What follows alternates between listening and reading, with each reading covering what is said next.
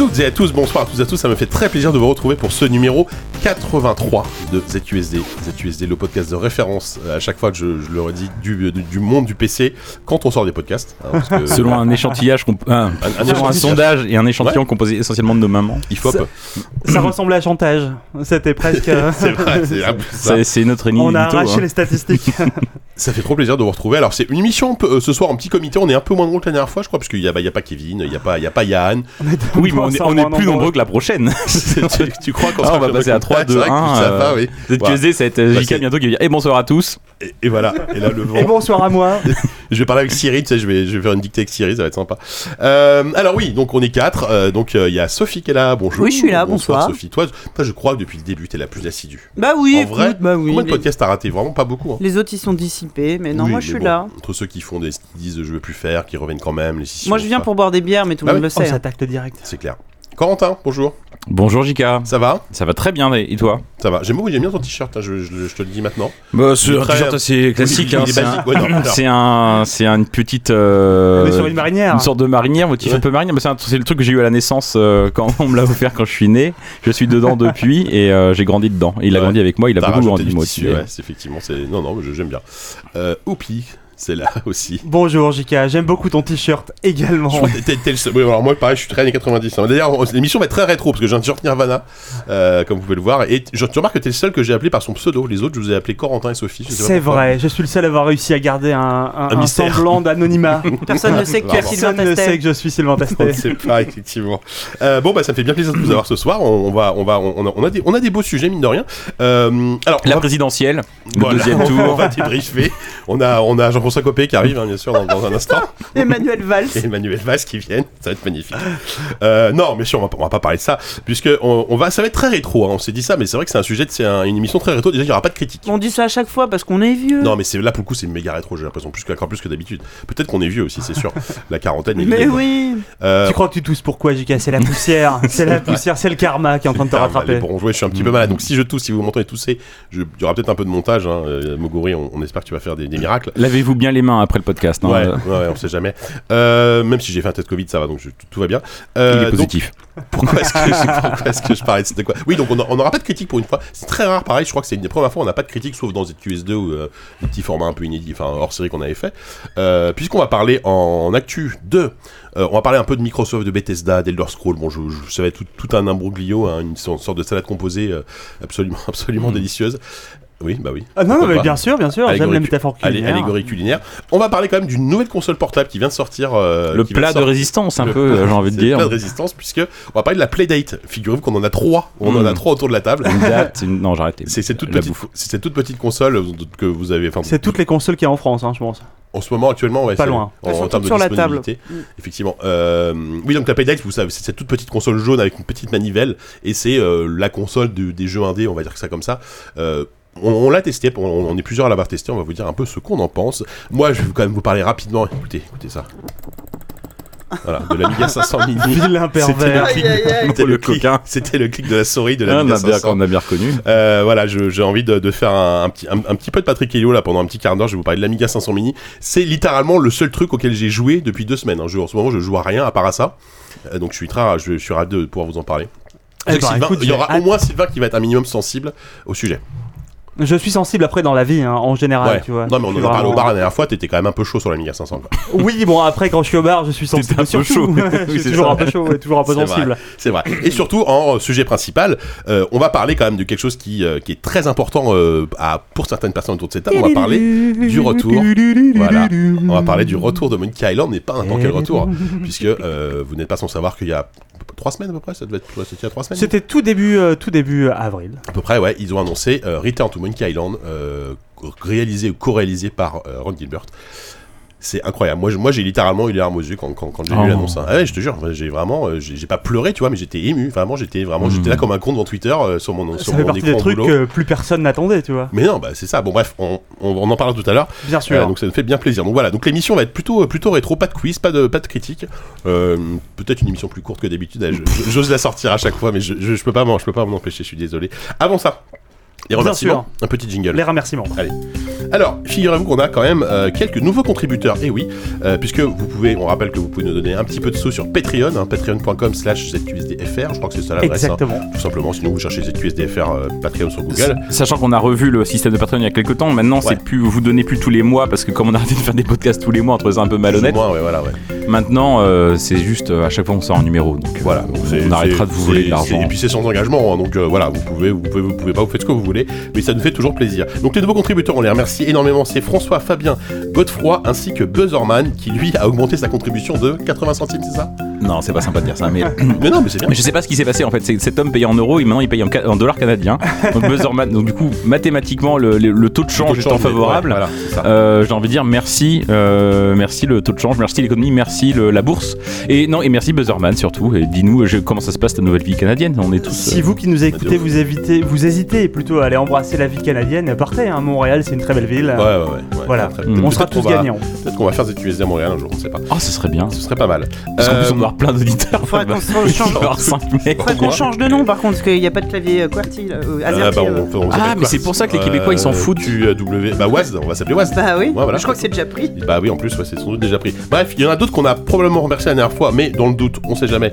Je les remercie quand même. Il y a Perron, Soufiane, euh, Kralu, oui, Kralu, ok, pourquoi pas, et Bruno, on vous remercie énormément. Merci. Ensuite, attention, parce qu'il y a des goodies maintenant sur ZQSD. À partir d'un certain niveau de, de patréage, je sais pas comment Ouais, de le patréage. le fameux patréage. Euh, donc il y en a qui vont recevoir des stickers bientôt. Euh, on remercie euh, CGBD, on remercie Yann, on remercie François. Ce sont deux personnes Au- au- différentes. Aucun lien comme Serge Karamazov. hein. Euh, on remercie Angelus Yodasson, on remercie Croffy McPénombre, on remercie Thorgrim.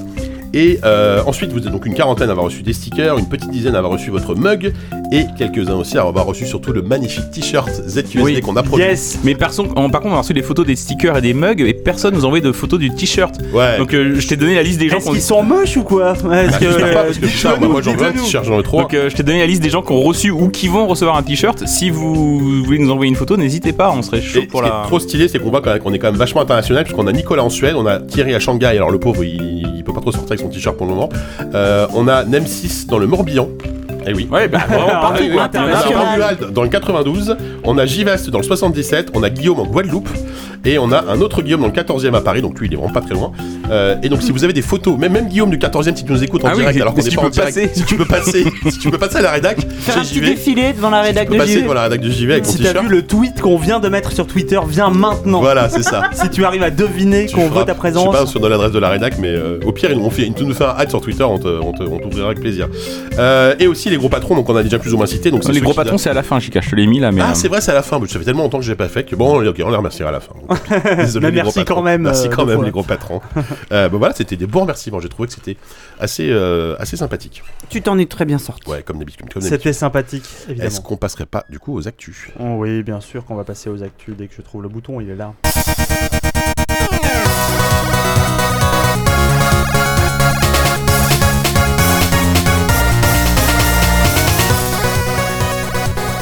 Alors, côté actu, on va, voilà, on, va déjà parler d'un sujet qui vraiment pour le coup est le, vraiment le truc le plus d'actu, on va dire en termes de, euh, de hype, on va dire, et le même c'est le plus récent puisque euh, pour la première fois, je crois, oui, il y aura une, ah, l'année dernière c'était déjà le cas, il y aura un showcase Xbox slash Bethesda. Est-ce que l'année dernière c'était déjà un truc Bethesda Non. avec Bethesda Xbox? Il y avait une conférence Ah, Bethesda à part. Jusqu'à présent, il y a toujours une conférence Bethesda à part, une Bien conférence sûr. Xbox à part. Maintenant que bon, les deux boîtes ont Oh, la été- conf Bethesda qui était toujours sinistre, qui était vraiment bah, ouais, mais, il y a- ouais, mais c'était souvent celle où il y avait les meilleurs jeux quand même. Enfin, ça dépend, ouais, bon, non, peut-être pas toujours, mais il y avait Ouais. quand même des jeux sympas, tu vois, même des sloops, bah, même si des sloops, euh, on en a pas parlé des sloops, mais c'est un petit peu, ça nous a un peu. Il n'y a pas joué non plus d'ailleurs, mais. si, si, on y a un peu joué Oh quand même. si, quand même. Ouais, quand même. Moi aussi j'ai un peu joué. Bref, il y aura une. Alors, cette année, on rappelle, il n'y a pas de 3. hein, le, le 3 a été à nouveau annulé. Est-ce qu'il y en aura l'année prochaine? Ça, on, on en reparlera. Mais il y aura quand même une conférence, donc euh, Microsoft, enfin Xbox, Xbox Bethesda, le 12 juin prochain, 2022.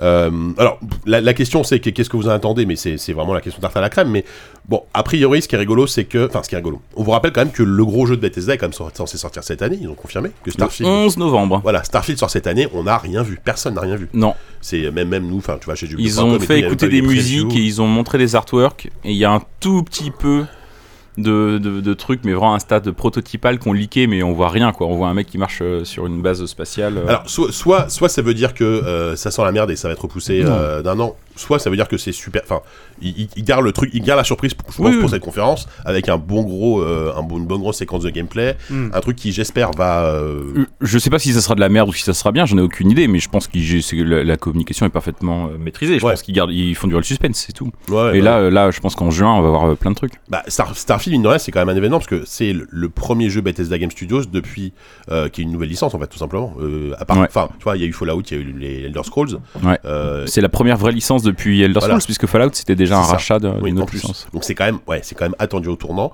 Mhm. Euh, Et c'est aussi leur premier jeu depuis Fallout 4 et leur deuxième depuis Skyrim. il- Fallout 76, c'était pas eux? Pour euh, Sim, c'était une coprod avec euh, avec un- un- une filiale euh, texane, je crois, ou un truc comme ça, sur Ah lequel ouais ils n'avaient pas forcément le lead, je crois. Ouais, sachant qu'aussi euh, ils sont, euh, ils ont un peu un, un blason à se redorer en tout cas au niveau des, des- du, du Bethesda Game Studios puisque bon Fallout 76, euh, voilà, on, sait ce que ça a donné. hein. Même si j'ai l'impression que c'est un jeu qui survit un petit peu, qui, a- qui est vachement mis à jour. euh, je pense qu'il y a encore une communauté Oui, une qui joue. communauté, quoi. ouais. Il y en a toujours une, ouais. J'ai l'impression qu'ils ont fait pas mal de mea culpa aussi, de, de pas mal essayer de corriger le tir, de satisfaire au moins, à défaut de pouvoir euh, faire revenir des gens, tu vois, sur le, sur le jeu, essayer de, de, de garder ceux qui sont là, quoi. Ouais. Surtout que maintenant que le jeu est gratuit sur euh, le Xbox Game Pass, enfin Ouais. le jeu dans sa version de base, parce que les extensions Ah oui, sont payantes, vrai. je crois. mais- Oui, c'est vrai qu'on rappelle que bah, vu que le rachat a été, enfin le maintenant ils ont racheté depuis longtemps, euh, l'intégralité quasiment des, peut-être pas l'intégralité mais quasiment des jeux Bethesda. Ah oui, si, si. Euh, Ah, intégralité. tout, tout, Donc euh, vous avez les, les jeux d'Arkane, les jeux, les jeux, les jeux, des- les jeux id Software, euh, tous les jeux Bethesda Game Studios. Donc ça va, ça fait une bonne petite. Après, je sais pas s'il y a les vieux Elder Scrolls sur Game Pass, je suis pas sûr.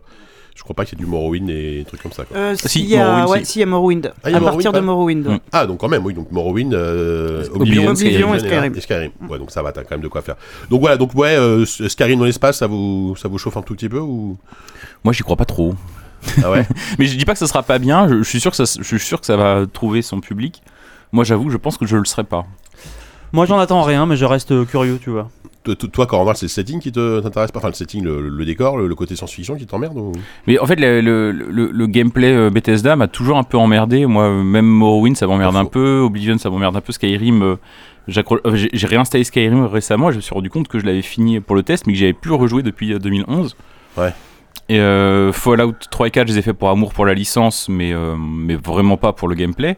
Et euh, pour la licence et pour le setting. Mais le, gameplay Bethesda, j'avoue, je n'en suis pas dingue. Et euh, après, j'ai un rapport particulier avec les Elder Scrolls et les Fallout qui fait que j'y vais quand même.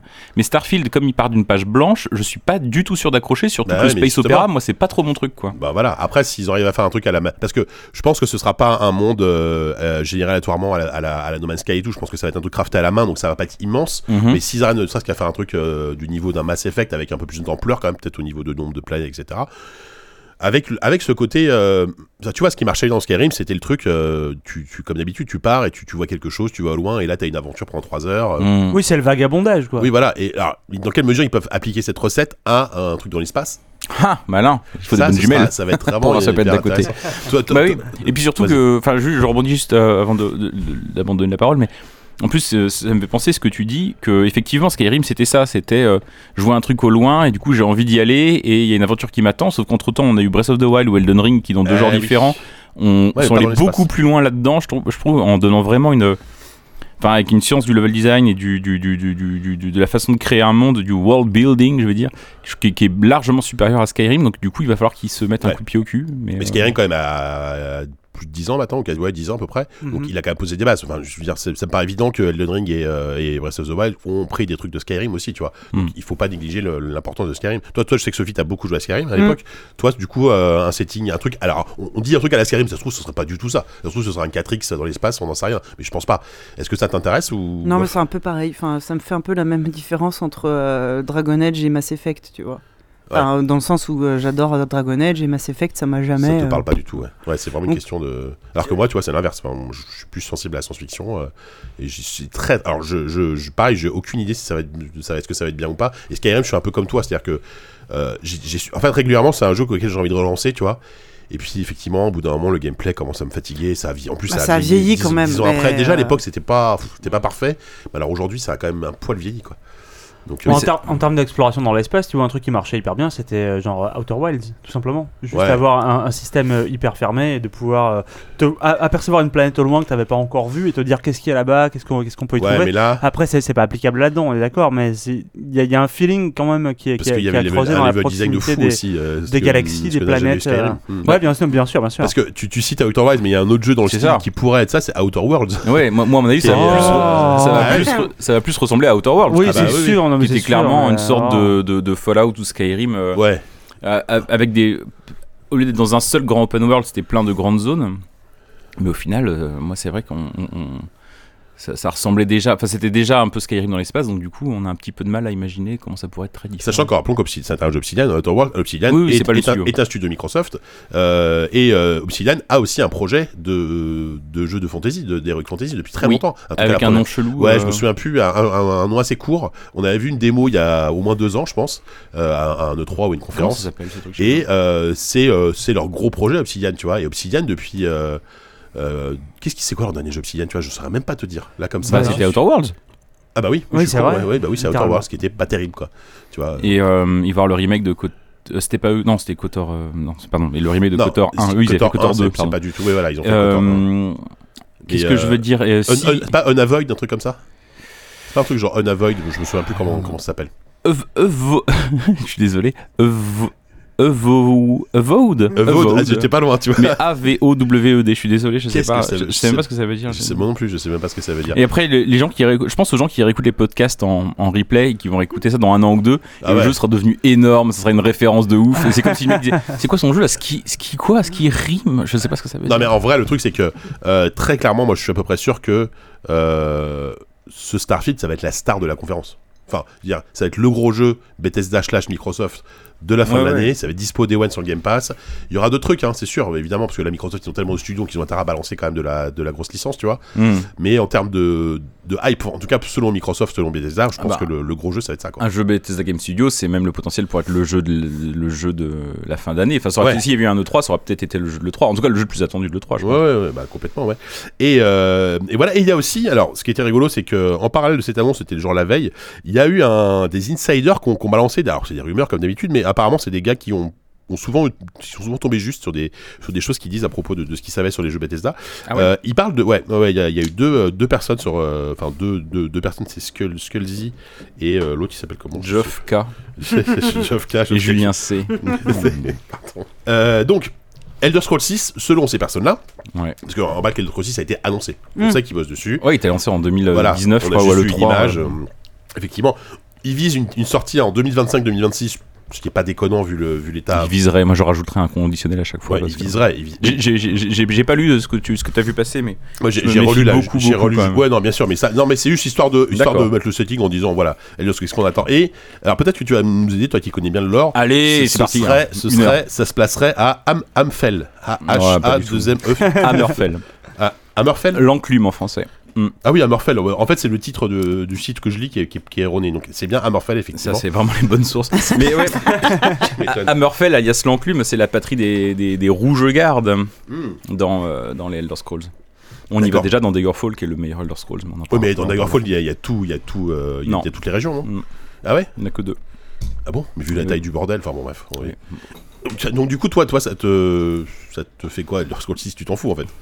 Mais je sais rien et je crois mais- pas les rumeurs donc. euh, Non mais, non, mais je te dis, je te, je te dis, je te demande pas si tu crois. Je te demande, c'est- est-ce que ça t'inspire quelque chose de, de jouer à Elder Ah. Scrolls 6 euh, Euh, oui, alors bah, c'est ce que je, je vais faire un peu le négatif de ma réponse de tout à l'heure, c'est que je sais que je vais y jouer, je vais l'acheter, je vais choper la collector et tout parce que j'ai malheureusement j'ai commencé une collection de aïe, d'Elder Scrolls. Le mec, Donc il a chié sur Elder Scrolls là depuis tout à l'heure en disant ouais, les gameplay. Mais non, mais tout. en fait, si tu veux, on en reparlera parce qu'on. Mais euh, pour moi, Daggerfall a été un jeu tellement fondateur et euh, que j'ai j'ai été, euh, que j'ai tellement attendu Morrowind euh, que j'ai pas détesté par ailleurs, même si ça m'a pas fait le même effet.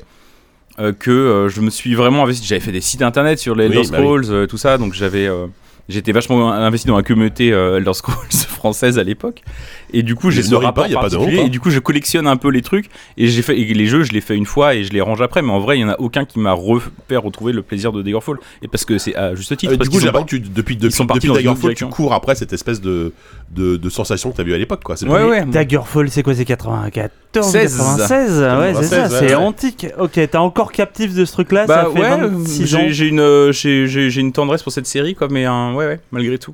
Et donc, du coup, le 6, euh, ben, je, la- je sais que je l'achèterai, je sais que j'y jouerai une fois. Ouais, Peut-être plus si- une fois pendant 200 heures, ouais, on sait pas. Enfin, Ouais, si peut-être, ça- ouais. Si ça marche. Ouais, peut-être, ou 100 en tout cas. capte, ouais.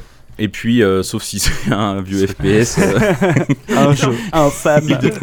un simulateur de pêche. une campagne de 6 heures avec un multi après un Battle Royale. J'ai Euh, hâte. donc euh, voilà, je le ferai, je sais que je le ferai, mais je- euh, à mon avis, je m'attends pas à, avoir autre- à faire autre chose qu'avec Skyrim, c'est-à-dire une fois que je l'ai fini, je le range dans la bibliothèque Ouais, et j'y ce touche qui est pas si mal étant donné la, les Bien sûr, non de mais ces jeux-là, c'est ça. tu vois, non mais c'est sûr, c'est pas. Oui, oui, oui, oui. En en fait, c'est même un rapport assez logique et sain finalement à un jeu vidéo de le faire et de le ranger, Voilà. et de passer à autre C'est chose. ce que font la plupart des gens Oui, oui, finalement. en Donc en fait, voilà, non, non, mais voilà. non, mais vous avez raison. Vu comme ça, c'est vrai. Oui, oui, je l'attends. Et puis j'attends avec une vraie curiosité. Maintenant, euh, les histoires de il sortira en 2025, Non, mais ça, c'est ouais. possible. Et le fait que ça se passerait en Hammerfell, C'est c'est pas possible le- le- aussi, en termes euh. de date, c'est pas illogique, voilà, étant donné euh, étant donné le- l'ampleur du projet, étant donné qu'on sait que le bon, Bah, Il y a un Starfield qui va sortir en 22. voilà. Ils sortent. On les voit pas. ils- C'est pas leur genre de sortir des jeux tous les. euh, Et justement, ce que dit l'article, aussi, et pareil, ce serait pas déconnant pour occuper le terrain, c'est qu'en 30 ans, il sortirait des remasters de Ah, Elder. Scrolls et de Fallout. euh, des, des précédents quoi. Bon alors euh, Skyrim, il y en a eu des 50 des Oui, remasters, il donc est j'espère déjà- qu'ils vont lire Sky- lire Skyrim Alone, enfin à un moment donné c'est bon Skyrim tu vois. Mm. Par contre un, un- un vrai remake ou remaster un peu propre de Oblivion et de Morrowind, Mhm. moi je dis pas non tu vois, avec Ouais, un, ouais. un gameplay un peu plus souple, parce que Morrowind c'est- c'était cool hein, mais Il faut, il faut faut- étoffer un peu l'univers hein. parce que bon, t'es dans, dans cette période de jeu 3D aussi où l'univers est quand même très très vite quoi. Je pense à Morrowind bah par oui. exemple, c'est c'est quand même. Bah alors, faut, là, faut là, là, peu le truc. là, dans l'article, il parle de remaster. Alors, un remaster, c'est juste. euh, Ouais, non, mais j'entends bien, le- j'entends le- bien, en quoi, 4K. Ouais. Après, comme le moteur de jeu n'a pas, alors c'est plus techniquement le même, mais comme il n'a pas fondamentalement changé depuis Morrowind, on peut imaginer Daggerfall ou Arena, les premiers, c'est c'est Ouais. vraiment des jeux qui n'ont rien à voir, ils pourront pas les Non, remasteriser. bien sûr. D'ailleurs, et d'ailleurs, il y a des remasters, peut-être que je vais en parler après, je sais pas trop. Mais, euh, mais Morrowind, Oblivion, Skyrim, euh, ils tournent déjà plus ou moins sur un moteur qui annonçait un peu. Skyrim. Donc, il pourrait update avec le moteur Donc de. je, je pense que euh, c'est Skyrim. techniquement, euh, j'y connais rien, ouais, mais euh, bah ou mais- peut-être du. Ah oui, oui, non, ça Ah. sortira avant le 6. Ouais, puis même Bah, Starfield. ou de Fallout 4, parce que Fallout 4 c'était déjà une évolution du moteur de Skyrim. Mais ouais. Ouais, Fallout 4 est oui, est sur le même moteur. Enfin, tout ça, c'est quand même des, des embryons de moteurs qui sont super vieux, un peu comme, euh, comme euh, les, les Call of Duty qui sont basés sur le moteur de, de Quake 2, tu vois, enfin de Quake 3. Ouais, oui, là c'est plus que ça, hein, c'est euh, l'immersion c'est l'immersion engine, je crois que c'est. Ouais, Et c'est vraiment le même depuis, euh, depuis Skyrim, je crois. ouais. C'est vraiment c'est un moteur qui a 10 ans, quoi. Mm. C'est effectivement bon, intéressant. Donc voilà. Fallout 4 peut-être. Et justement, tiens, on, euh, pour, pour terminer peut-être sur l'actu, parce que quand, quand je t'ai parlé de Je ça, parlerai moins après. hein, tu- je tu nous as je dit que- promets, non, non, mais t'inquiète. Fonce, fonce.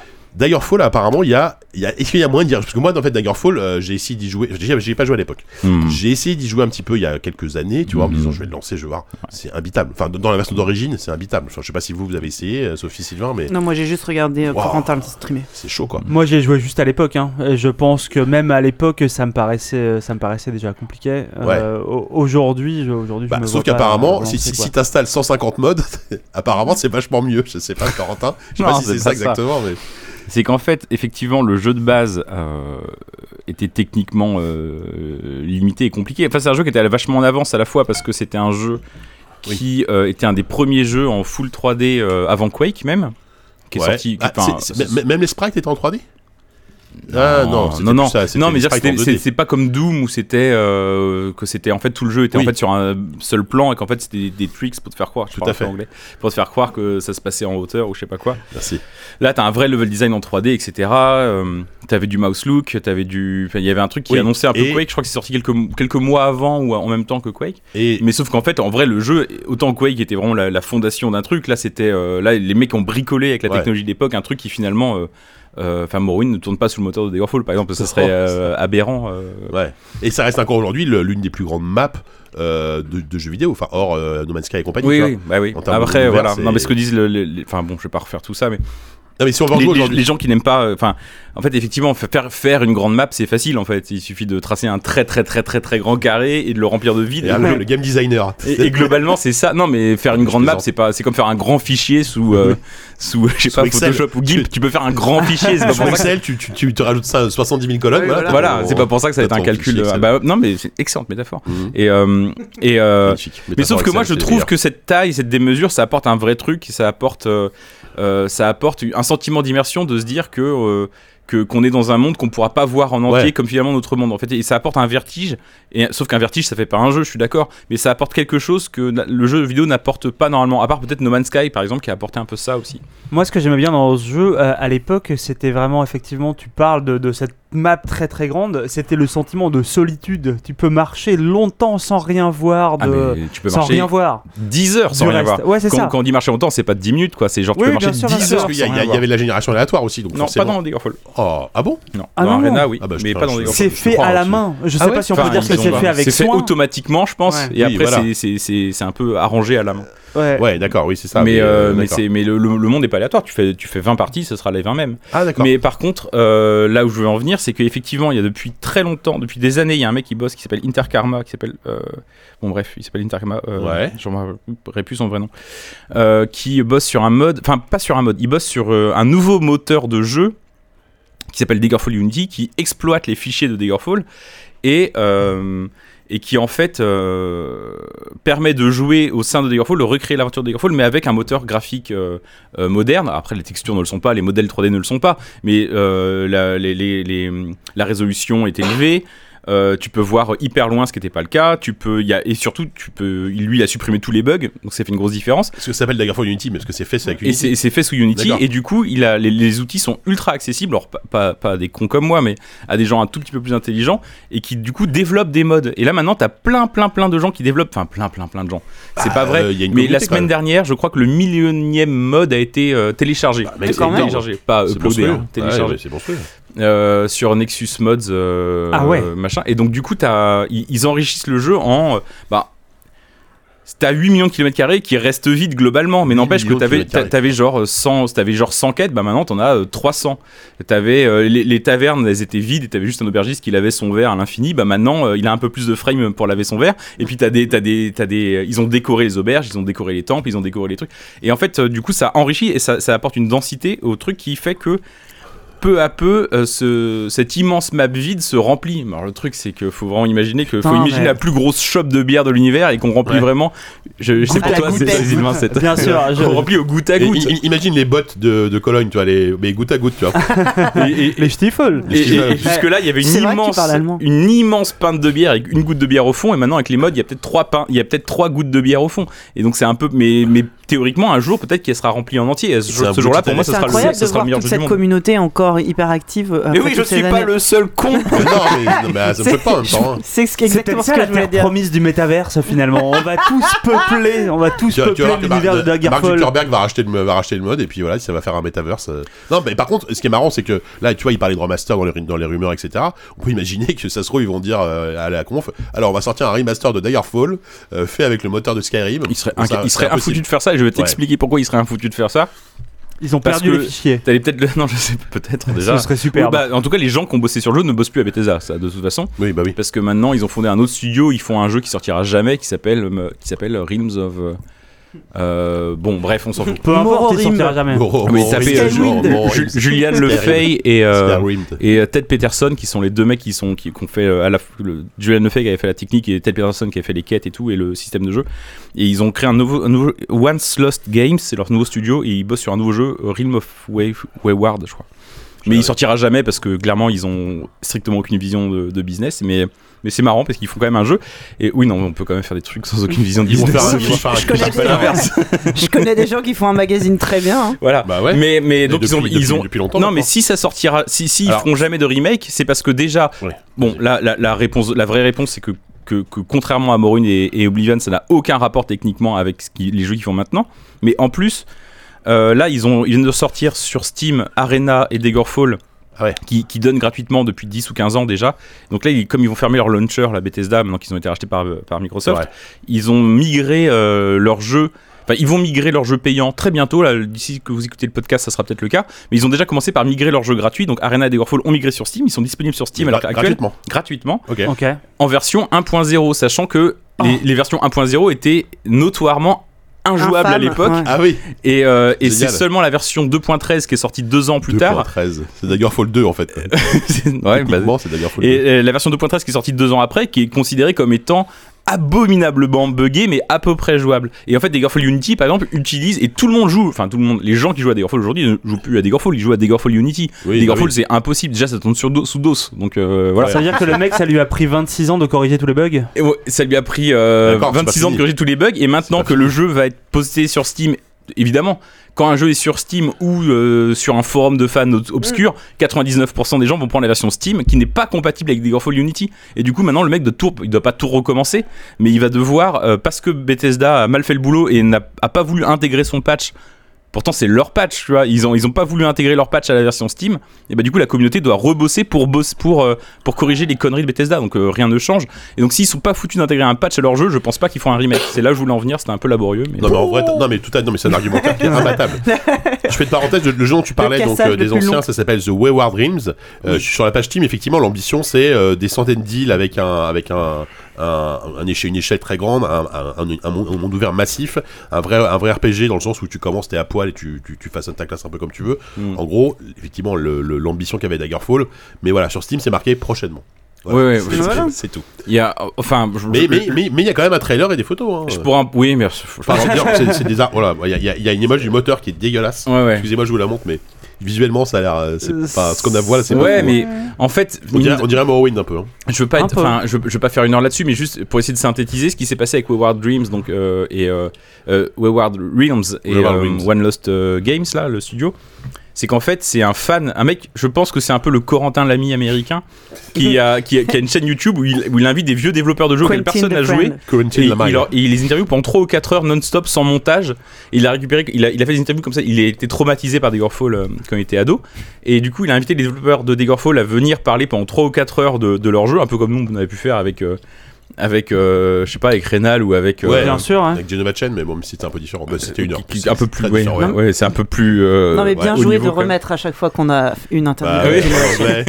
Tout ça pour ça. Exclu cette chronique, juste pour ça. Non mais ce que je veux dire c'est que et, et en, et en fait il les a ces mecs s'étaient plus parlé depuis des années et en fait ils ont en, en se reparlant ils ont décidé de fonder un studio avec le youtubeur en question qui était bah, qui, c'est- qui, qui faisait un peu leur PR tout ça et en fait le mec a fini au bout de un an de à part claquer la porte en disant non mais c'est il faudrait jamais rencontrer ces idoles Ouais. ces gens-là Ah ouais, n'a en fait aucune aucune réalité de comment fonctionne l'industrie aujourd'hui. Ils sont pas du tout professionnels. En plus, ils ont pas la même vision ensemble.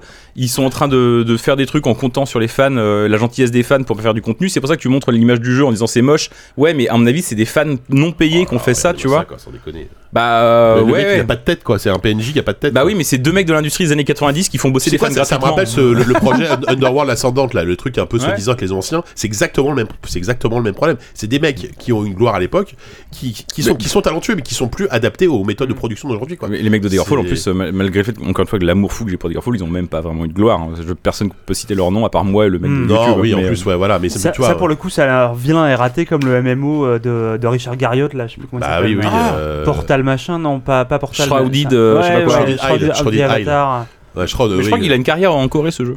Je, je crois qu'il Il existe a, il a encore. une carrière encore. Quel, quel, quel MMO, Le quel, jeu fait quel carrière. MMO C'est vraiment le Patricia MMO Cass du jeu vidéo. en même temps, quel, MMO n'a pas une carrière encore, quoi, Oui. excuse-moi, mais. D'accord. Et euh, j'y crois. Moi, j'a- j'aime beaucoup la démarche. Et si Non, ça mais aboutit un jour, sûr, je, ferais- c'est je- jamais, je hein. serais hyper content, tu vois. Et si le kickstart, euh, je fous 200 balles demain. Mais euh, C'est c'est étonnant qu'il ait pas déjà kickstarté d'ailleurs. hein. bah, c'est tout Je à leur honneur la parce que je en pense ce que moment même. le mec, il entend le podcast, il dit ouh, t'as 200 balles à se faire. 200 balles tranquille. il va faire ce qu'on appelle une Pierre Gilode euh, dans le milieu parce que Oh, c'est pas bien ce que tu quelqu'un a lancé une page pour un Kickstarter de Goblins 4 et 5 et il a chopé ouais. euh, 3000 euros, je Ah crois. ouais, j'ai, j'ai- ah, je savais pas, je connaissais pas l'affaire. Ouch. Mm, C'est une autre histoire. Mais euh, ouais. donc voilà. donc, voilà, euh, Daggerfall au remake, on oublie. Enfin, en tout cas, Non, non, on mais non, mais il n'y a pas besoin parce qu'il y a Daggerfall Oui, Unity qui sûr. est incroyable, qui est un outil incroyable, Ouais, qui a sûr. juste besoin des fichiers de base du jeu. Ouais. Que, euh, en fait, en gros, euh, il faut. euh, si vous voulez vraiment essayer Daggerfall, il faut essayer de choper le jeu dans sa version patchée. Elle est disponible euh, à plein d'endroits, sauf sur Steam, parce que c'est la version 1.0 de merde. Mais euh, vous installez par-dessus, vous la téléchargez, c'est gratuit. Vous installez Daggerfall Unity dessus. Vous allez sur Nexus Mods, chercher plein de modes hyper bien et encore en développement actuellement. Euh, Vous jetez deux pièces dans la mare enchantée. Sésame, ouvre-toi. non, mais vraiment, c'est une expérience, euh, c'est une expérience à faire. Moi, je, moi, je passe toutes mes so- toute la- cette semaine là. Je, Putain, tu me donnes presque envie j'avais relancé Daggerfall Unity la semaine dernière, euh, l'an dernier pour les pour les 20 ans de mon site. Ouais, ouais. pour finir la quête principale parce que je n'avais jamais fini la quête principale du jeu. Donc ça y est, je l'ai fini et là je l'ai rela- j'ai fait une pause d'un an, là je le relance pour tester les modes et il y a vraiment plein de plein de Mais- trucs à tester. D'accord. Bon, la dernière question que je te pose, c'est Ouais, que. Euh, non, la dernière question que je te pose, c'est. Ok, toi tu kiffes parce que si t'as connu Daggerfall à l'époque. Ouais. Est-ce qu'il pour un mec comme moi qui a jamais connu Daggerfall, est-ce que ça vaut le coup de le tenter ou c'est chaud quand même, malgré tout? C'est assez compliqué de répondre à cette question parce que c'est comme tu dis euh, ouais refaire euh, Doom 1 si t'aimes bien le FPS, est-ce que ça vaut le coup de Moi, refaire Doom un, Doom Je le refais 1 avec un plaisir immense, tu vois. Bon, imaginons. Voilà. Ce mec se déplace avec un Amiga 500 sur lui. Qu'est-ce que tu veux? Effectivement qu'il est client. Parce que enfin, là, là où c'est difficile de répondre à cette question, c'est que Daggerfall, c'est pas genre une proposition embryonnaire d'un genre qui aurait éclos depuis et qui se serait affiné, tu vois. Ouais. Daggerfall, c'est un truc complètement orphelin, ce qui ne ressemble à rien, Ouais. éventuellement un peu à No Man's Sky, Ouais. qui ressemble vraiment à pas grand chose, quoi. Et donc, du coup, oui, c'est une vraie curiosité de faire ça aujourd'hui. Avec Daggerfall Unity, je pense qu'il y a moyen d'y prendre plaisir, mais il faut pas s'attendre à avoir euh, une sorte de proto Skyrim. C'est un truc, Oui, c'est vraiment une expérience qui, qui, qui était. Qui était qui, ne- qui ne devait pas vraiment aboutir, et d'ailleurs qui n'a pas eu vr- eu vraiment de, de- de descendance. Et, euh, mais je pense que par curiosité, ouais, ça se fait carrément. Et avec Daggerfall Unity, c'est plutôt agréable En à plus, c'est faire. gratos. Et en plus, c'est gratos. Ouais. Alors, voilà, de, de quoi on se plaint, merde. Bon, écoute, merci Corentin pour ce, pour ce segment. Non, mais c'est je vais me reposer une heure c'est vachement intéressant. Mais attends, peut- peut-être non, parce que tu vas quand même parler de la planète avec nous, je pense. Euh, deuxième sujet, effectivement, euh, on, on passe, il n'y a pas de jingle, hein, de toute façon, on est toujours dans l'actu. Bien Euh, sûr. On passe à du hardware, euh, puisque, enfin, du hardware pas, pas forcément très, très moderne, mais euh, non, j'exagère un petit peu, mais on a testé, euh, on a une Playdate. Alors, peut-être rappeler ce que c'est la Playdate avant. À la base, c'est un petit projet de, de console portable euh, en noir et blanc, non, toute petite, euh, fait par une société qui s'appelle Panic. Et le but, Et qui font des jeux Ils faisaient des jeux avant déjà, Panic, je crois que oui, c'était un éditeur de jeu. J'ai, plus exactement Ouais. ce qu'ils ont en tête, ce qu'ils ont fait avant, mais, euh, mais voilà. Et en fait, ils ont lancé un projet donc de deux mini, mini consoles portables avec un tout petit écran euh, en noir et blanc. Et le, la particularité de cette console, c'est qu'il y a une petite manivelle sur le côté, donc tu peux tourner dans, dans les deux sens. hein. et normalement, les jeux qui sortent sur la planète sont censés utiliser euh, le, cette feature. C'est pas forcément le cas de tous les jeux. Euh, ce qui est intéressant, c'est qu'en fait, quand, quand, quand tu achètes la Playdate, tu- t'abonnes à la, à la première saison, entre guillemets, tu reçois en fait tous les jeux. euh, tous les jeux. Aujourd'hui, il y a, alors j'ai plus le nombre de jeux, mais il y a peut-être une vingtaine de jeux qui sont sortis quand même, ce qui est- ce qui est pas si mal. Globalement, c'est reste des petits jeux. Ce qui est intéressant, c'est qu'ils ont, ils ont essayé de ramener- rameuter des, des noms connus du, du milieu du jeu indé. Euh, Il y a Bennett Foddy, donc celui qui a fait euh, Getting Over It. Il y a le créateur de Katamari Damacy, dont j'ai oublié le nom malheureusement, qui a fait euh, Time Travel Adventure, qui est probablement le meilleur jeu là. Vous savez, le Ah, truc, je savais euh, pas qu'il y avait. Ok. Ouais. bah, c'est le mec de Katamari, ouais.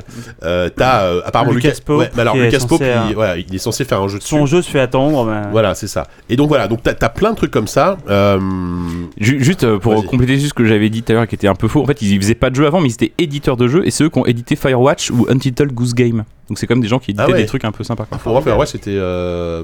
Eh bah je non, c'était faux. Ok, d'accord. Firewatch, c'est c'est pas rien, quoi. Donc là, en fait, c'est un concept qui est super marrant. Et franchement, quand on l'a dans les mains, elle est trop mignonne, cette petite Mm. console. Tu la sors, elle est toute petite, mais malgré tout, c'est assez ergonomique. L'écran, c'est trop bizarre parce qu'il est en noir et blanc. Il est même pas rétroéclairé, mais euh, il est très, euh, très précis, en fait. Euh, le- la définition est, est pas terrible. j'ai regardé c'est la résolution de la 3DS. Ouais, donc, c'est pas genre la Game Boy. On dirait un- on a envie de la comparer à un écran de Game Boy mais c'est pas du tout une résolution de Game Boy. Voilà, hein. mais Mm. sur un écran qui est beaucoup plus petit, parce que c'est un écran de 2,7 pouces, t'imagines Ouais. Et c'est du 420 par 200. Donc c'est quand même. euh, L'écran est très petit, mais la définition est quand même assez cool et surtout l'affichage est, est incroyable. Ouais, quoi. On alors que dirait c'est un affichage de liseuse. Alors que c'est dirait. pas rétroéclairé, tu vois. Donc euh, t'arrives à et du coup l'autonomie, du coup, elle est, elle est pas, elle est pas dégueu, ça, c'est pas mal.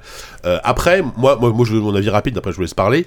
Euh, je l'ai essayé quand même euh, un petit, un petit moment. J'ai essayé dans l'avion récemment. Là, je l'ai encore essayé dans- tout à l'heure. C'est, l'objet est super mignon, mais malheureusement, je trouve que le, le soufflet retombe un peu vite, quoi. C'est-à-dire qu'une une fois que t'as essayé les, allez, sur sur la vingtaine de jeux qu'il y a, pour moi, il y en a, peut-être 6-7 qui sont sympas, quoi. Quand je dis sympa, c'est pas des chefs-d'œuvre, quoi. Tu, tu vas y passer peut-être une heure à chaque fois. Bon, à, à part Time Travel Adventure, qui est le truc le plus malin, qui en fait Time Travel Adventure, c'est un jeu de, en gros, tu, il y a une petite narration, tu incarnes un, un- un petit personnage qui, a un- qui, qui doit retrouver son amoureuse pour un date. Ouais, j'ai fait Et, ça. il est tout le temps en retard, en fait. Et en fait, tu, C'est un runner en fait. Ouais, c'est un runner, tu mets, sauf que c'est un runner uniquement avec la manivelle et tu peux en fait le faire reculer ou le faire avancer dans le temps avec la manivelle et selon la position qu'il a, parce qu'il y a, y a un peu de physique, bah, il évite, il va éviter des mouches, il va éviter, il va sauter par-dessus des- des obstacles, etc. Et à Hmm. chaque fois, le but c'est d'arriver à l'heure, il n'arrive jamais à l'heure. Et voilà, donc c'est très malin, c'est très marrant. voilà, après t'as d'autres trucs sympas, t'as un jeu de surf, t'as as un, un petit jeu de, t'as un jeu à la, à la, à la astéroïde, vous vous souvenez de l'astéroïde, ce vieux truc là, avec de la- avec de la- où tu diriges un vaisseau avec de la, de- une sorte de d'inertie là, qui, qui pareil utilise plutôt bien la, plutôt bien la, manivelle. la manivelle. Voilà, mais euh, à la limite, je voulais en parler après, mais le, le souci c'est que ça coûte quand même 180 dollars. Après, c'est cher, mais c'est fait par une toute petite boîte qui a pas les moyens de, qui, produit à, une toute petite échelle, tu vois. 180 dollars hors taxe. Avec les taxes, ça Ouais, fait il en coûte plus. 200 euros. Ah et ouais. avec les frais de port, 230 ou 240. Oui, voilà, en plus, donc ça, ça revient quand même Mm. un poil cher malgré Et tout. avec, et avec l'étui, il fait 260. je crois. Alors, ça marche bien, parce qu'apparemment, ils ont déjà tout vendu, puisque là, c'est encore vendu, c'est euh, 2023 la livraison. Je connais pas le niveau de production, mais, mais voilà quoi.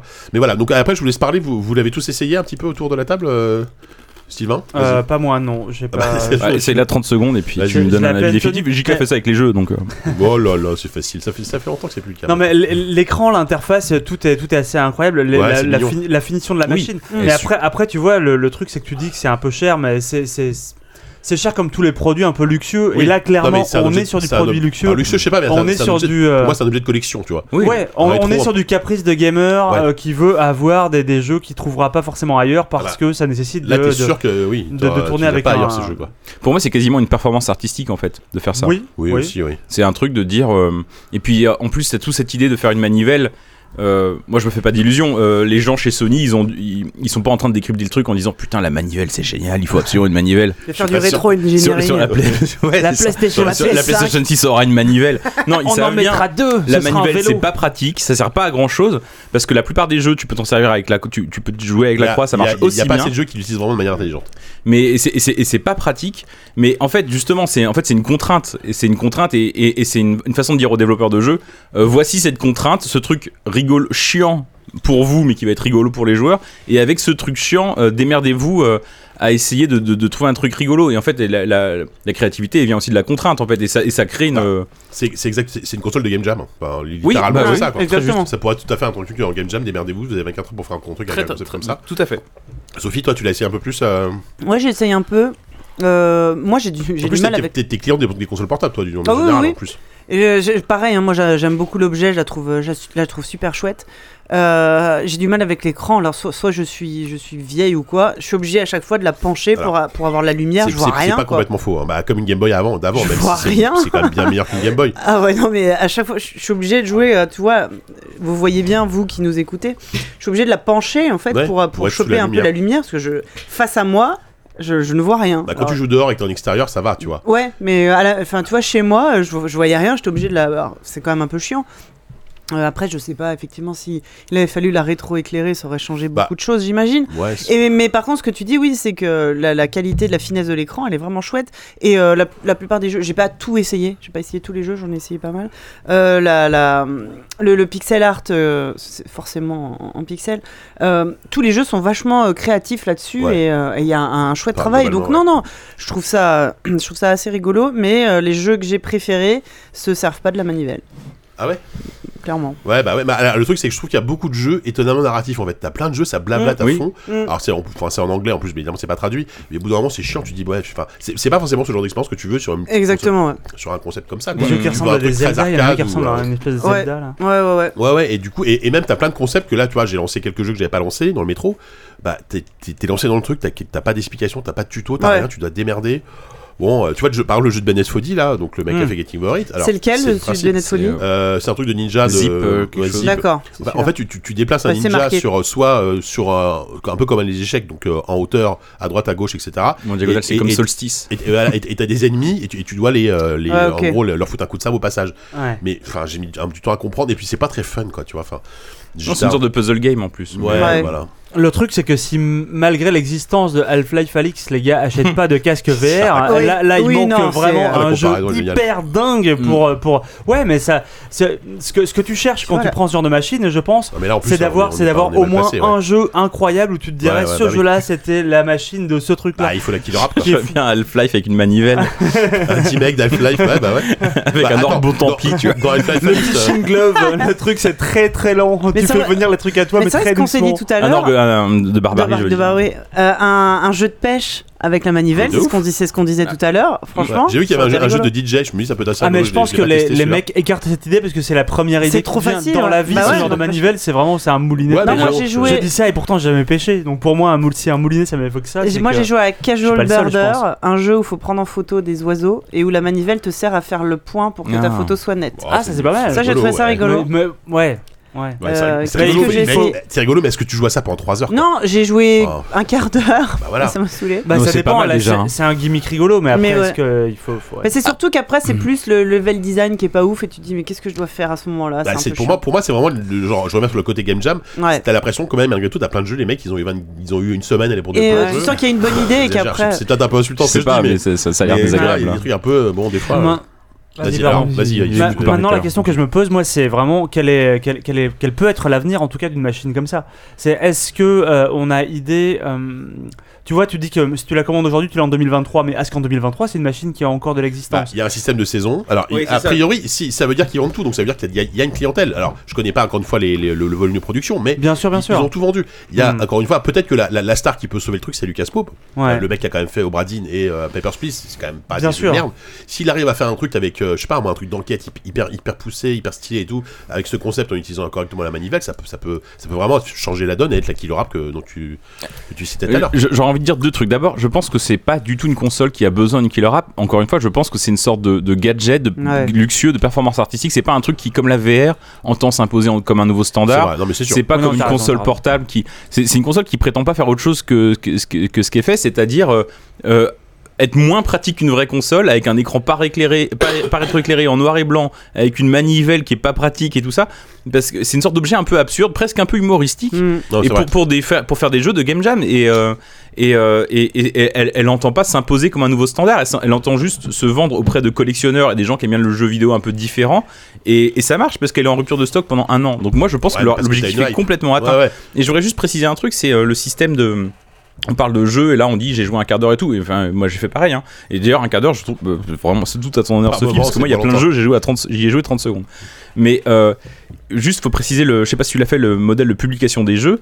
Euh, c'est que en fait ça, ça fonctionne en saison en tout cas pour Oui, l'instant il y a ça, une ouais. saison. C'est à dire qu'en fait euh, t'as pendant 12 semaines je crois. Non 24 semaines t'as deux jeux par semaine Ouais, et, et en fait que t'attends un peu genre j'imagine ils veulent créer une sorte d'attente un petit cadeau à ouvrir. euh, nous, nous, on a des, on a, on a les, des comptes presse dessus, Voilà. donc on les a tous. euh, alors, on les a pas immédiatement, mais on les a tous en. On en a, je crois qu'on en a deux par jour, un truc Ouais. comme ça. Alors que normalement, la vraie expérience, c'est de jouer à, tes deux jeux pendant une semaine. Tu les ponces pendant une semaine, et au bout de la semaine, t'en as deux nouveaux. Et en fait, tu vois, de créer une sorte de, de, de- ça, fait partie du vraiment de tout le concept en fait. que c'est euh, c'est peut-être intéressant parce qu'effectivement ça te force. Parce que là, effectivement, nous, on arrive, on a, on a direct, on a 20 Ah jeux. oui. Bon, bah, Non mais c'est comme les consoles piratées chinoises, tu sais, où t'avais 12 millions Oui. de clones de Mario Bros et tu pouvais pas tous les essayer Ouais, parce que ouais, tu, passes de l'un à l'autre, tu t'acharnes pas. Consommation, c'est l'opposé du binge gaming, tu vois. Là, quand c'est- tu, quand tu, c'est ça, ouais, c'est vrai, c'est du slow gaming. Là, tu l'achètes, t'as deux petits jeux, ça sera rien d'autre que des petits jeux. Faut pas s'attendre à, des, un Mario ou un Zelda ou un Half-Life Alix. Tu vas avoir deux petits jeux et pendant une semaine, t'auras que ça. Et il ça veut faut. dire que euh, c'est une console que tu vas sortir euh, une 30 minutes tout- toutes les semaines, quoi, pour, pour découvrir le Oui. nouveau jeu, ou une heure peut-être, euh, Ouais, ouais, ouais. pour découvrir le nouveau jeu. Et Et euh, alors, cela dit, donc donc il y a ce système de saison. Il y a la saison 1 qui est sortie. Cela dit, elle s'appelle saison 1, mais ils ont pas annoncé de saison 2 à l'heure actuelle. Par contre, euh, ils ont publié des outils qui fait que n'importe qui, encore une Ouais, fois, y a une qui a plus intelligent que moi, euh, peut développer son jeu et le distribuer gratuitement ou le vendre d'ailleurs s'il le veut et Lucas Pope en fait c'est ça Lucas Pope euh, qui il bosse sur son jeu mais il le sortira pas dans le cadre d'une saison en fait il sortira Oui, euh, d'accord. Alors, il, tu vois, il le là, sortira là, là, quand je il suis en sera train de prêt.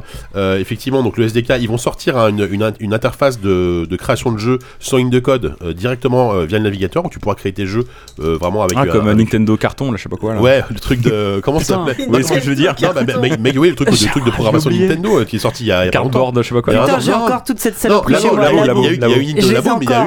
Y a ils en ont pas ressorti. Non, mais il y a eu si. Labo, ok, mais il y a eu aussi récemment un autre truc où là tu, tu, tu programmais tes jeux, une sorte de Super Mario Maker, mais là tu pouvais. bah, je- un Ouais. truc à la c'est Dreams, vrai tu vois. c'était quoi j'ai oublié dans quel cadre et c'est super, ce enfin c'était super chaud à faire. Plus. Et euh, effectivement, et donc tu- tu vois au niveau des noms, il y a, il y a effectivement le, le, le gars qui était, mar- qui était marié Damassi, c'est Keita Takahashi, Bennett Foddy, euh, Sean, Sean In- Inam qui a fait The Last Rocket, ça je connais pas. Euh, Spell Tower, ça me dit quelque chose, je me souviens plus. Pas du tout. Euh, voilà, et Lucas Pope évidemment, donc Café au Bradino. Non mais tous ces gens-là qui aiment bien expérimenter avec le jeu vidéo. Parce Ouais, qu'encore voilà. une fois, c'est pas une- c'est pas un espace de liberté. C'est pas comme la VR où tu dis putain je vais rentrer dans une troisième dimension. C'est pas comme une console hyper puissante qui a un espace de liberté. Pas C'est un espace de contrainte, c'est un espace de game jam. C'est effectivement c'est comme une game jam. On te dit on t'a 48 heures. Il faut que le thème ça soit euh, le Pérou. Et ben là c'est là c'est pareil. C'est que là ça va être sur une Pérou console avec, noir une et mani- blanc. avec une manivelle. Euh, une, ça, une console en noir et blanc, noir la console où l'écran ressemblera au Pérou, vraiment la, forme Avec la du forme du Pérou. Tant que c'est pas le Chili quoi. C'est Parce vraiment une, contrainte de dingue. Non, moi je trouve ça très intéressant, mais c'est c'est un, gadget de luxe quoi. Ouais. Il veut, enfin, tu- ça remplacera pas. Donc euh, ça coûte, en vrai, ça coûte quasiment le prix d'une Switch. Non mais oui, voilà. Ça coûte même plus cher que certains modèles de Switch comme la Switch Mm. Lite, mais personne, ou en tout cas si c'est votre cas, il faut que vous vous détrompiez immédiatement. Mais je suis pas sûr. N'a à choisir entre la Switch et qui- ça. Voilà, C'est une console luxueux euh, de gens qui adorent les le jeu vidéo, qui sont prêts à mettre trop d'argent dans le non, jeu vidéo. qui adore le jeu, le jeu indé aussi surtout parce que Oui. voilà il faut pas effectivement s'attendre parce que non mais tu vois tu peux Si dire vous euh, aimez Call of Duty par exemple, je j'adore pense que vous soyez. hein. Ah, avec le machine gun pour. Génial. un jeu de machine gun avec cette manivelle mais ce serait trop bien Predator là, le jeu, un jeu à la Predator là où tu sors Ah. ton, ton, ta Gatling là mais voilà ça y est le On va finir par avoir un Serious Sam juste à la Gatling. Serious Sam, mais. Serious Sam, les, mecs, de Croteam seraient capables de sortir un jeu Serious Sam là-dessus, hein, vu qu'ils sortent des, des jeux Serious Sam à peu près partout. Euh, donc dans, voilà. dans ce que j'ai essayé, moi j'ai essayé un- aussi un jeu qui s'appelle Lost Your Marbles, ouais, qui mais- avec des billes et où, en fait la manivelle sert à, à bouger oui, le décor. pour Un- faire avancer un pur les puzzle billes. game. Ah, j'ai trouvé ça euh, un peu compliqué. Enfin, pff, Alors c'est vite, ouais, c'est vite. parce que la, la- la manivelle te sert à, à bouger à gauche et à droite, mais si tu continues à tourner par exemple sur la droite, tac, d'un seul coup ça se met à tourner à gauche. Alors on parle peut-être pas, pas du assez même jeu. chelou. Alors. Je veux juste, euh, on parle pas du même jeu, je pense. Et euh, j'ai fait. jeu Attends, Ah, pardon, juste, excuse-moi. dans, juste deux secondes, excuse-moi. Euh, le jeu auquel j'ai le plus joué, ça s'appelle Pick Pack Pup. C'est un match 3 avec euh, un chien qui fait des colis. D'accord. Et ça n'utilise absolument, Yes. ça n'utilise absolument pas la manivelle. Par contre, c'est le genre de jeu que je verrais très bien sur euh, mobile. Voilà. Mais donc, comme quoi. Ouais, y a- y a- y a- si- Et, T'es en train de jeter à la poubelle la spécificité de la machine, elle va Bah, super. Non, mais super. c'est dommage. Mais voilà, après, euh, ouais, il y a, il y a le, je sais plus comment il s'appelle, c'est celui-là, 360, je crois, qui est un espèce de euh, arcanoïde. Euh, donc un jeu de Ah, casse-brique. casse-brique, Mm. mais où juste où, où le en tournant la manivelle, la, la, la, la raquette fait tout le tour. En fait, le, le, le niveau est circulaire. À limite, ce que je trouve le plus intéressant, c'est ça, en fait, c'est de Ouais. reprendre des concepts vieux comme le monde, arcanoïdes, Ouais. astéroïdes, etc., mais de le twister Mm. avec. euh, parce que du coup, c'est des gameplays que tu connais déjà. Et ça, j'avoue, ça marche bien. peut-être moins surpris, mais au moins ça marche, tu vois. Mais on voit bien que c'est bien, c'est plein de trucs euh, un peu gimmick. Moi, c'est des jeux que j'ai pas essayé, mais Inventory Hero, c'est euh, un jeu de gestion d'inventaire, c'est euh, super. T'as as Snack, je sais pas, ça a l'air d'être un snake, mais sauf qu'il y a pas le E, donc ça m'interpelle. Il y a, il y a Questy Chess, c'est un jeu de.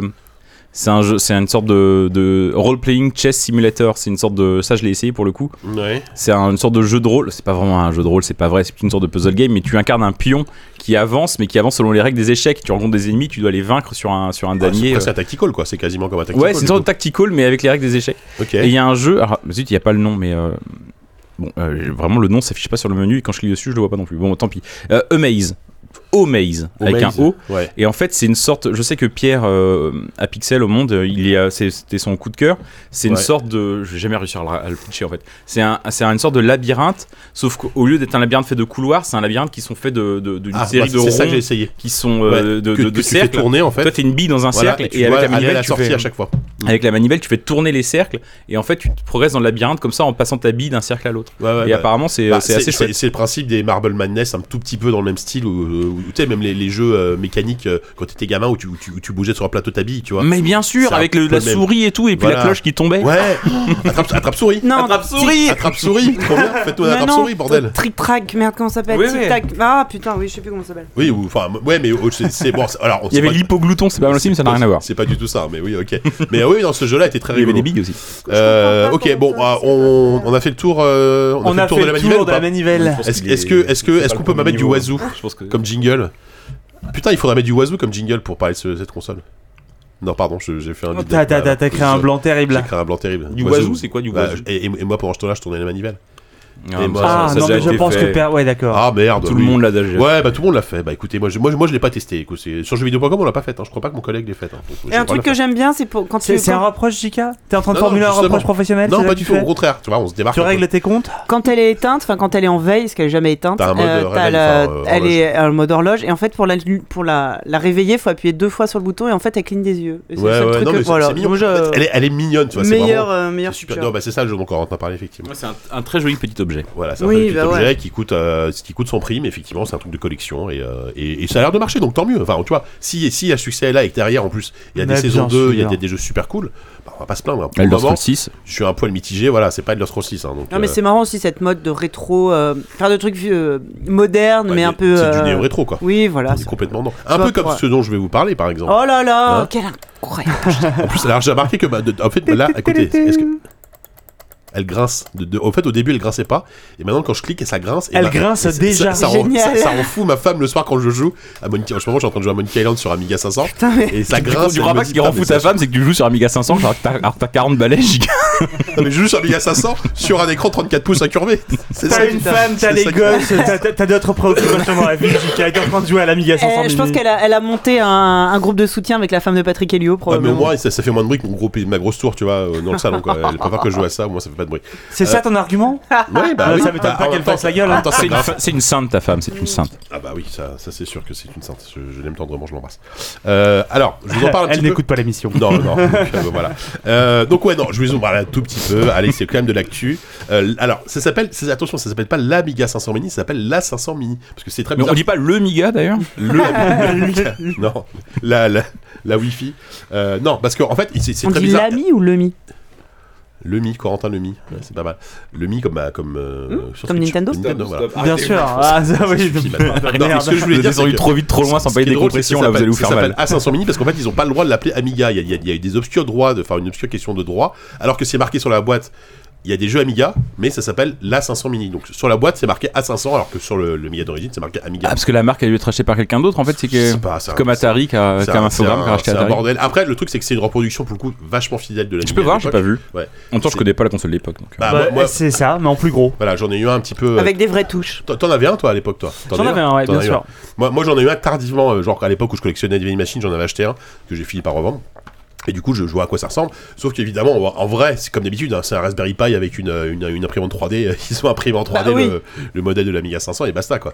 Et derrière, ils ont foutu évidemment trois ports USB, un port HDMI et l'USB-C. Donc euh, bon, c'est c'est plug Et and le seul play. émulateur que t'as, évidemment, c'est celui de l'Amiga 500, histoire que Oui. ça puisse faire tourner les machines. Oui, évidemment. Après, il y a moyen de le hacker, je pense, dessus, parce que je sais pas ce qu'il y a dedans, mais comme d'habitude, tu, tu dois pouvoir. Après, bon, l'intérêt. Quel est l'intérêt de faire ça? Can, it, can it run Doom? Non, mais tu, tu, tu peux installer des jeux Atari ST dessus. Alors là, tu, tu, tu- tu pars dans un truc un peu sale, tu vois. Ah bah ouais. Ça sont pas Dis pas pas mal. ça à Patrick Helio. Ouais. Et ce qui est intéressant, par contre, moi, ce que j'aime bien, c'est que c'est fourni avec la- une souris qui est quand même quasiment, euh, apparemment, euh, selon Patrick Kello, parce que j'ai Ah, écouté. mais moi, j'ai c'est écouté son exactement la émission. même, hein. Apparemment, elle est plus petite. mais j'ai j'ai écouté Patrick en parler. C'est C'est pas juste super- que Patrick a il des plus grandes mains. a grandi, plus ouais. petite que le modèle C'est d'origine. ça, moi c'est à dire que je l'ai je l'ai vu plus petite aussi, mais en fait, euh, quand j'avais cette souris, j'avais 8 ans. Bah oui, oui, voilà, voilà. c'est juste Aujourd'hui, ça. j'ai 40 piges. Bon, bah forcément, cette souris. Ouais, sauf que Patrick, cette il a souris encore m'a son l'air Amiga chez minuscule. lui, tu vois. Donc, euh, Et surtout que Patrick Ah. avait déjà 40 Oui. ans.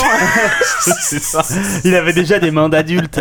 c'est vrai, c'est vrai, c'est ça. Bon, Et- a- après, la, la différence, c'est qu'ils t'ont quand même pas sorti la souris à boule, tu vois. Mais ça, je suis presque déçu En fait, parce je suis déçu, moi. J'aurais voulu, la- vous la- êtes pas j'aurais voulu la déçus, sortir bah pour non. la nettoyer avec un Un mec avec de mon ouf. stylo là. Avec C'est le- c'est le morte King, c'est- dedans. C'est nettoyer des souris à boules Moi, C'est j'adorais ça. littéralement le premier truc que j'ai regardé quand on l'a de déballé. ouf. Si la souris était une souris à boule. Très Et je déçu. suis, en plus, enfin, ouais, moi je trouve ça, moi, j'aurais trouvé ça rigolo, tu vois, au moins qu'on qu'on ait l'option, tu vois. Mais de- je pense qu'il n'y a plus aucune usine au monde qui fabrique des usines. Des, En revanche, plus des boules curieux, de c'est que souris. la manette, c'est la manette de l'Amiga CD32. Mais si en je dis fait, pas de ouais, c'est un conneries. choix intéressant parce qu'en fait, o- officiellement, il n'y avait pas de joystick officiel y Amiga avait, 500. ah bah non, non.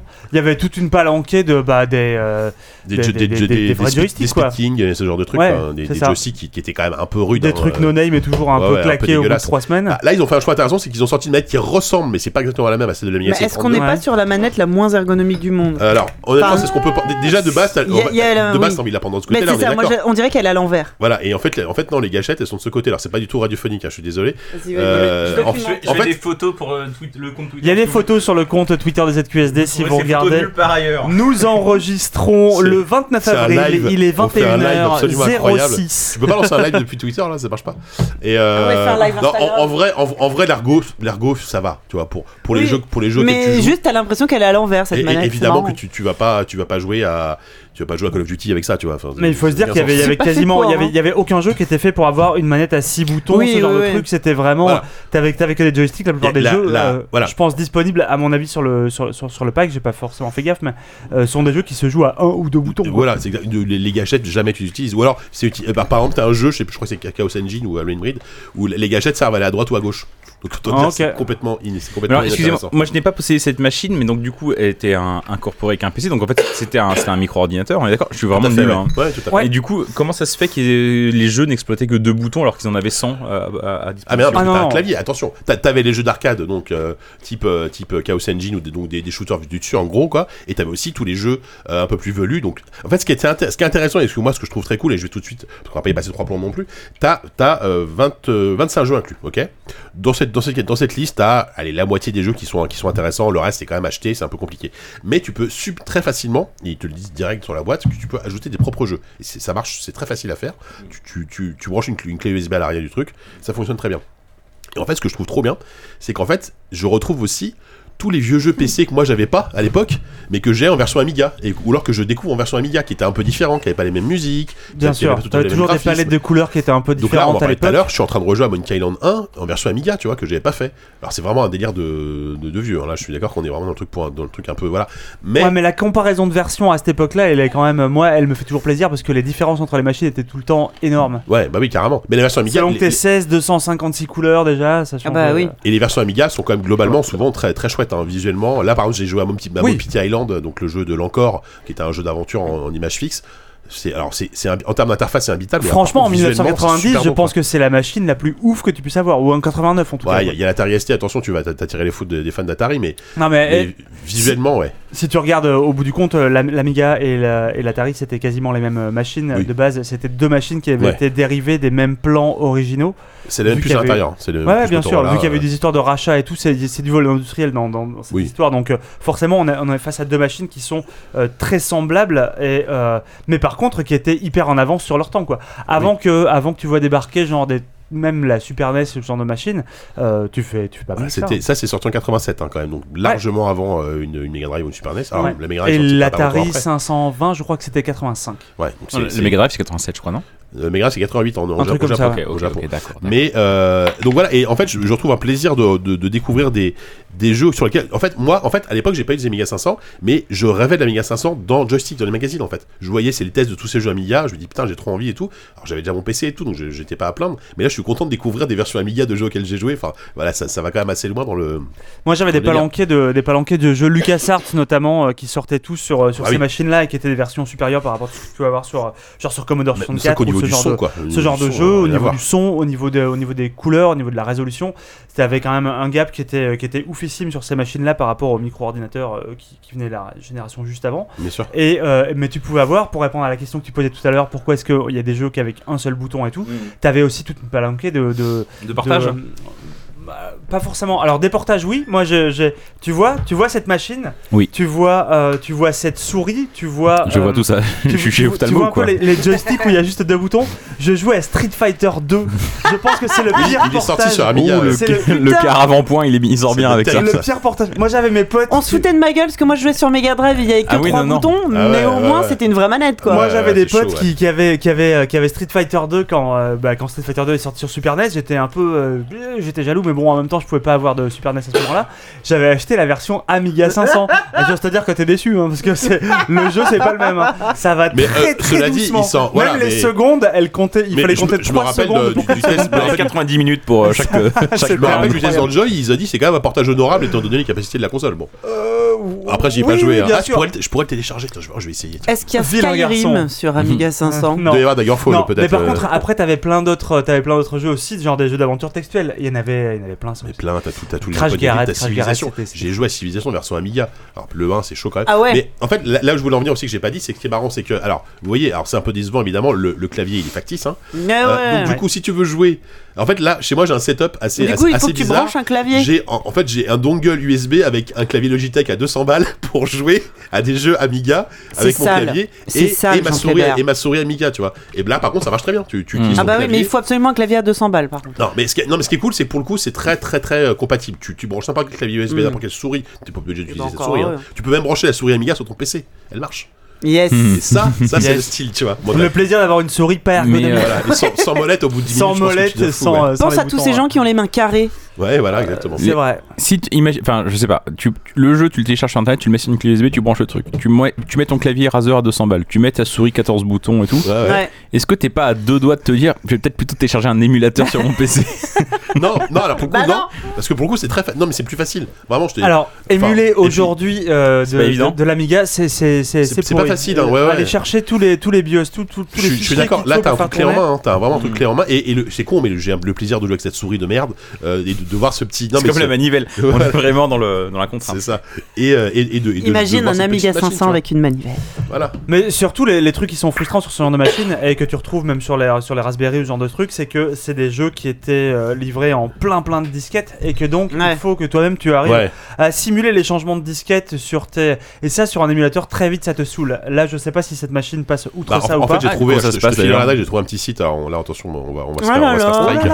J'ai trouvé un petit site où, où ça marche. Bah, j'ai j'ai eu aucun problème de, de disquette, tu vois, ou de quoi que ce soit. mais genre, les, C'est mais, un seul fichier. C'est un seul fichier, et tu le lances, et basta. Mais, mais mais- les 25 jeux qu'il y a dessus, du coup, c'est des jeux qui, qui fonctionnaient avec un système de disquette ou. euh, Enfin, un système de multidisquette, j'ai envie de dire T'as- ou, euh, t'as un lecteur Euh, disquette bah, il y en a plein, ouais. oui, j'ai- genre, j'ai- euh, je sais bien, mais. Genre tu vois, il y a dessus, il y a, je sais qu'il y a Simon the Sorcerer et par Ouais. exemple c'était un jeu qui tournait, alors je vais pas dire de conneries, mais je pense qu'il devait être sur 3 ou 4 disquettes. Et Ouais, comment voilà. ils font du coup pour le faire tourner en émulation? Bon, on s'en fout. Enfin, ils ont, ils ont chopé le ROM. Enfin, je veux dire, euh, ils le C'est retrouvent à l'époque. bonne question. Après, j'imagine que peut-être ils ont développé le tout petit soft euh, sur cette. euh, je, sais, pas ce qu'ils font tourner comme euh, comme, Oui, comme OS sur cette machine-là, euh, mais peut-être que juste elle gère le- les changements de disquette. Ouais, c'est un, un- un, émulateur. Enfin, c'est pas un émulateur, mais c'est un truc très universel. Ce que ne font Et, pas la plupart des gens, les Raspberry ou des trucs comme ça. Hmm. Donc euh, voilà. Et, et, et ça coûte beaucoup moins cher que la Playdate, hein, parce que ça coûte quand même. Bon, ça coûte cher quand même malgré tout. hein. Attendez, je. je me- 240. Il y, a, à peine plus de jeux. Non, mais, coûte non, mais il y a des 122 trucs de fou. euros. Je trouve ça hyper cher. En, vrai, moi, je trouve que, sélection, la sélection de jeux de la machine euh, est pas, est pas, est pas dingue. Ouais, ouais. mais ouais. euh, après, effectivement, avec. euh, Bah, typiquement, par exemple, t'as des jeux, t'as un jeu genre, t'as plaisir. euh, F16 Combat Pilote, qui est un simulateur, un vrai simulateur de,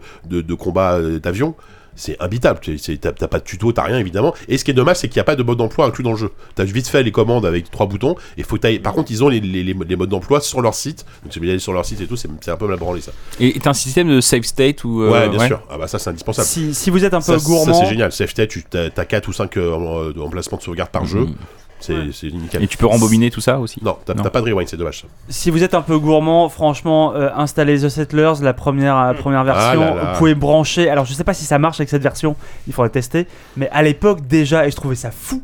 On pouvait jouer avec deux souris, deux vrai souris branchées. Bien les sûr. split screen, marcher, hein. deux Enfin, souris. C'était fou. Ah, trop bien. Avec ah, mon ah, voisin, on jouait à deux et chacun sur un. Ouais, ouais, ouais. On avait un tapis souris pour 2 deux, aussi, tu pouvais un faire tapis de souris pour deux. Et euh, ouais. Ouais. Ah, Settlers 2 aussi. Ouais. Euh, je crois, ouais. Ouais, mais Settlers 2, je crois pas qu'il soit sorti. Non, moi, sur juste sur- Amiga sur PC, 500, je crois pas. Mais Bon. sur DOS. Voilà, donc j'étais content quand même de découvrir certains jeux. que, Bah, je te dis, euh, Alien Breed, qui est un, qui est un gauntlet avec des aliens, hein, littéralement. The Chaos Engine, évidemment Speedball 2.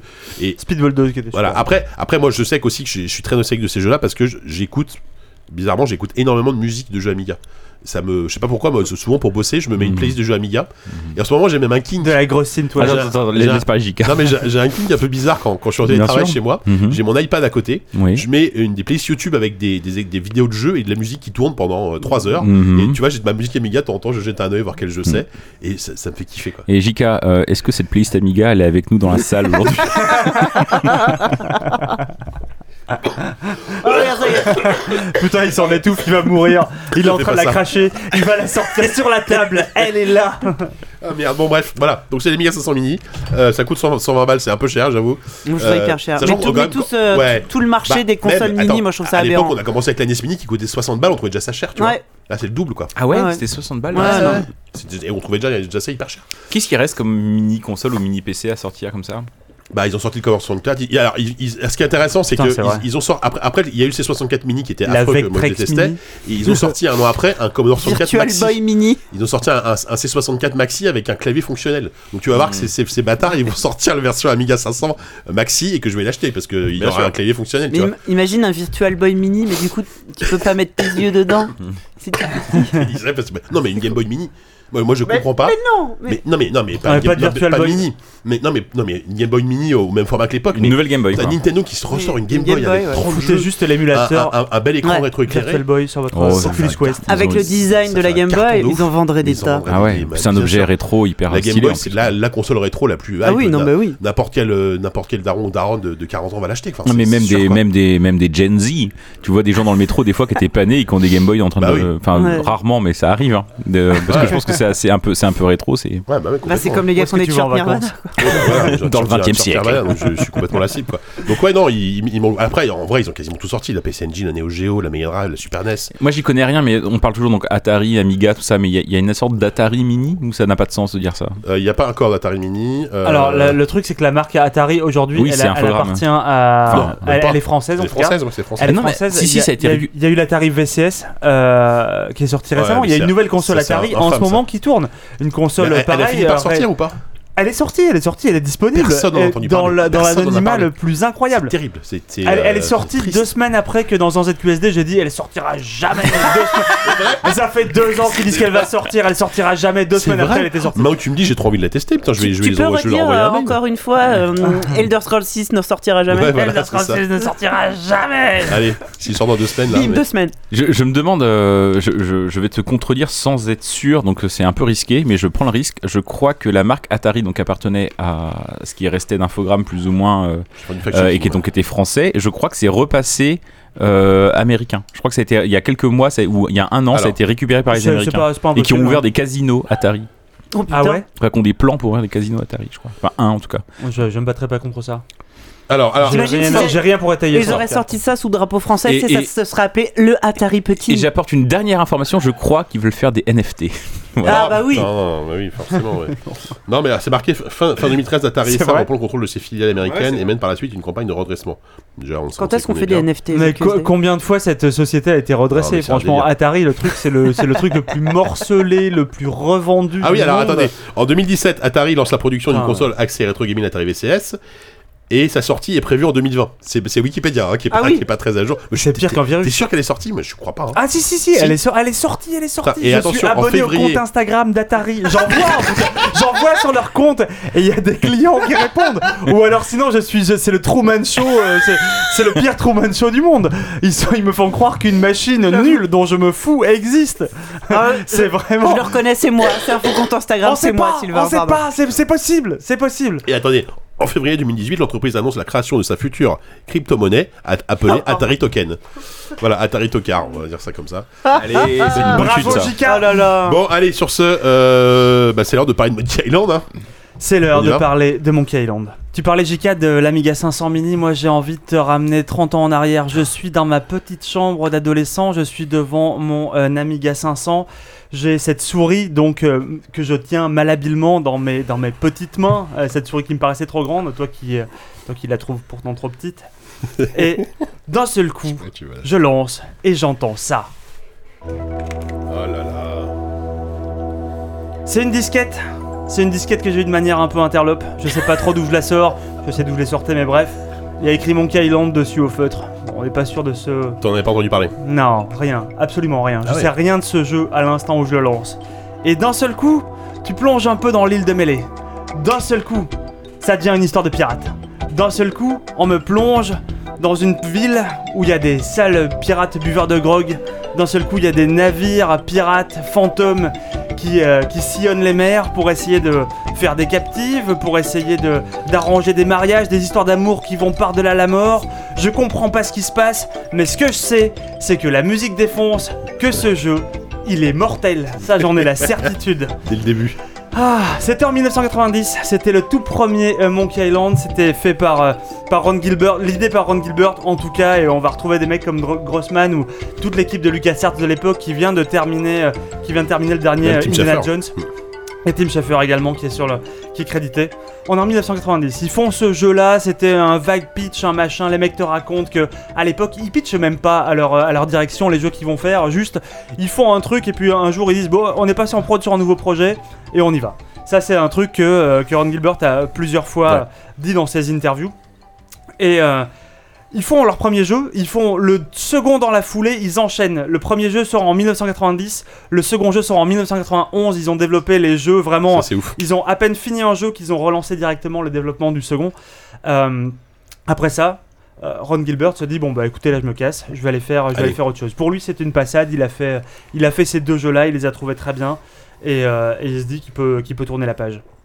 Derrière ça, on sort en 1997. Il faut atteindre 97, donc il y a 6 ans Ouais, qui se ans. passent pour que une des- génération quoi. il y a une génération, clairement, euh, pour qu'il y ait des gens chez LucasArts qui se disent on va reprendre ce truc-là et sortir The Curse of Monkey Island.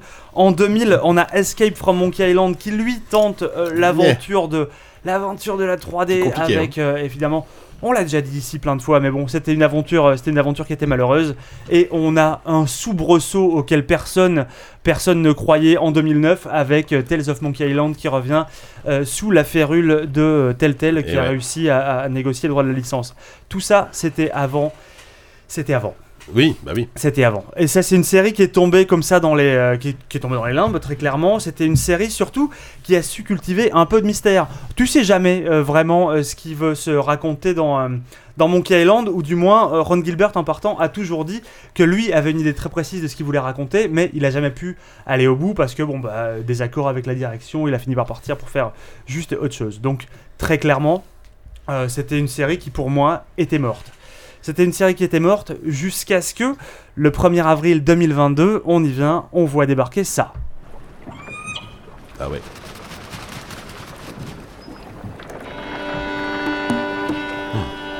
Avec une petite musique là.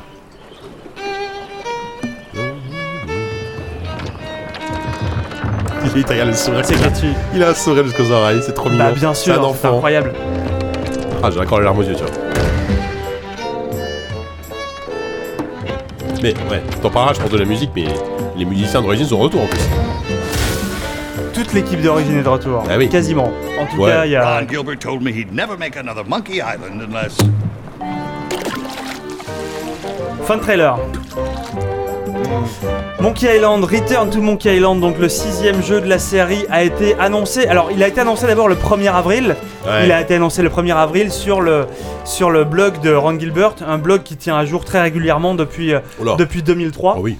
Et euh, c'est un site, euh, enfin, c'est un blog sur lequel il a toujours dit que lui, c'est un garçon qui déteste les 1er avril. Son argument, c'est franchement, le 1er avril, c'est nul. Il y a plein de mecs qui t'annoncent un truc trop beau et qui, au final, n'existe pas. Lui il dit, je vais faire exactement l'inverse. Si un jour je dois faire un 1er avril, j'annoncerai un truc trop beau mais qui sera vrai ou en tout cas un truc qui sera vrai et qui sera invraisemblable Ouais. c'est ce qu'il a, c'est ce qu'il a annoncé en 2013 sur son blog, et donc c'est un truc qui a longtemps couru et qui est resté, euh, qui est resté une espèce de, de blague comme ça mise sur le côté. Donc il a jamais fait de 1er avril. Donc 1er avril 2022, il annonce sur son blog ah au fait je vous l'ai pas dit, je bosse sur un nouveau Monkey Island. D'un seul coup, stupeur et tremblement, les mecs sont là, attendez quoi? Il avait dit qu'il ferait jamais un 1er avril, là il annonce qu'il y a un jeu Monkey Island. Est-ce que vraiment il est en train de faire un Monkey Island? Les mecs partent dans les commentaires et commencent à Moi j'ai vu de... que des gens chou- pleurer sur euh, Twitter en train de dire c'est dégueulasse de nous faire ça, de nous faire croire ça et tout. euh. Mais c'était exactement ça. hein. Il y a eu peu- pas- c'est un, c'est un- c'est un post de blog qui a fait pas mal de bruit. Peut-on vraiment dire ça en 2022 Je sais C'est pas. vrai, Bah c'est oui. fou, ça. Mais oui. C'est le, le blog le plus visité sans doute de 2022. On est en train de le dire. Tu, tu si je spam, il, a- il, a aussi- il avait aussi dit Ron Gilbert, outre qu'il ferait jamais de 1er avril, il a aussi dit je ne referai jamais un Monkey Island à part si j'ai les, à part si les droits. Tu vois, ok. On va, non mais on va, on va, on va en parler évidemment.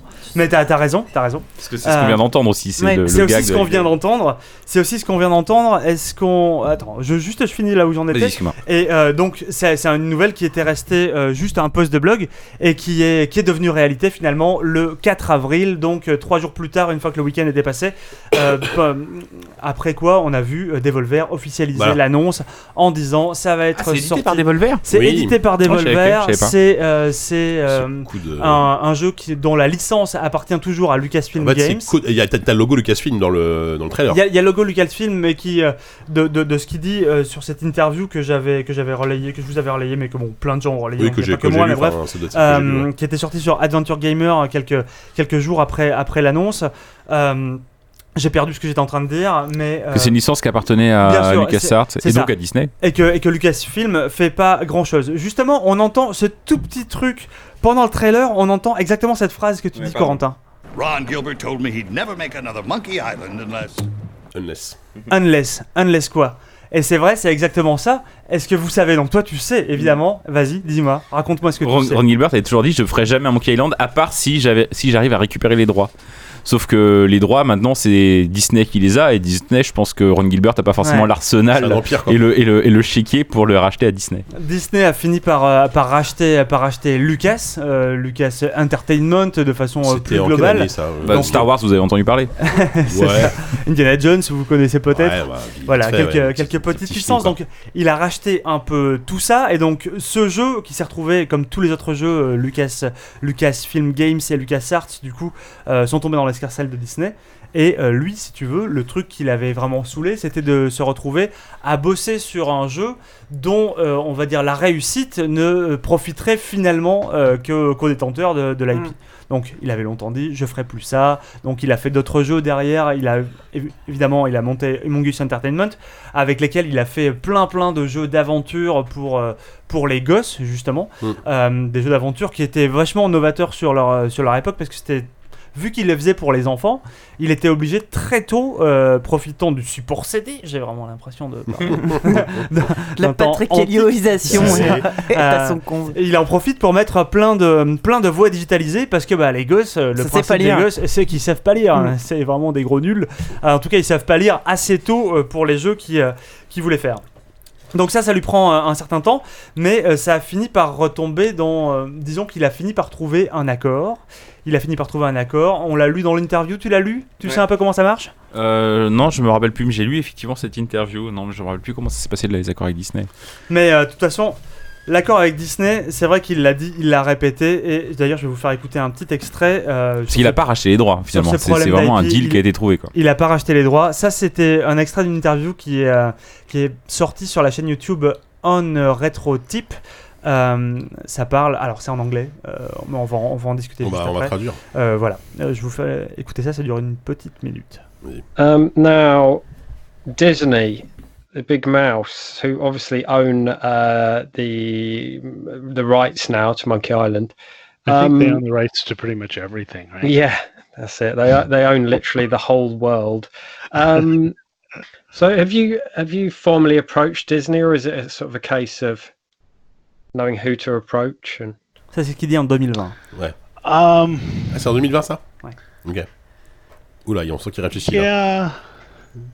Qui I don't know. It's it's a tricky question because it's a tricky it's a tricky thing, right? It's not like you call up whoever's the head of Disney and go, "Yo," Yeah. or walk in with a suitcase full of cash. so it's just it's just it's a it's a complicated it's a complicated thing. Hmm. Tu And, sens and I think that I mean the thing I have been told is that Disney does not sell IPs. Disney ne vend pas ses licences, c'est ça qu'il a entendu dire. Pourquoi? Parce que ce que Il rachète, il a plutôt tendance à racheter en ce Mm. moment en tout cas. Peut-être Ce un jour qu'il va dit changer, en mais- tout cas dans d'autres interviews qui sont sorties plus tard, c'est que bah, Disney est pas est pas quelqu'un qui a besoin d'argent. Donc euh, ils ont juste les licences, ils les ont, ils les gardent. Tu veux les utiliser, bah juste bosse pour moi.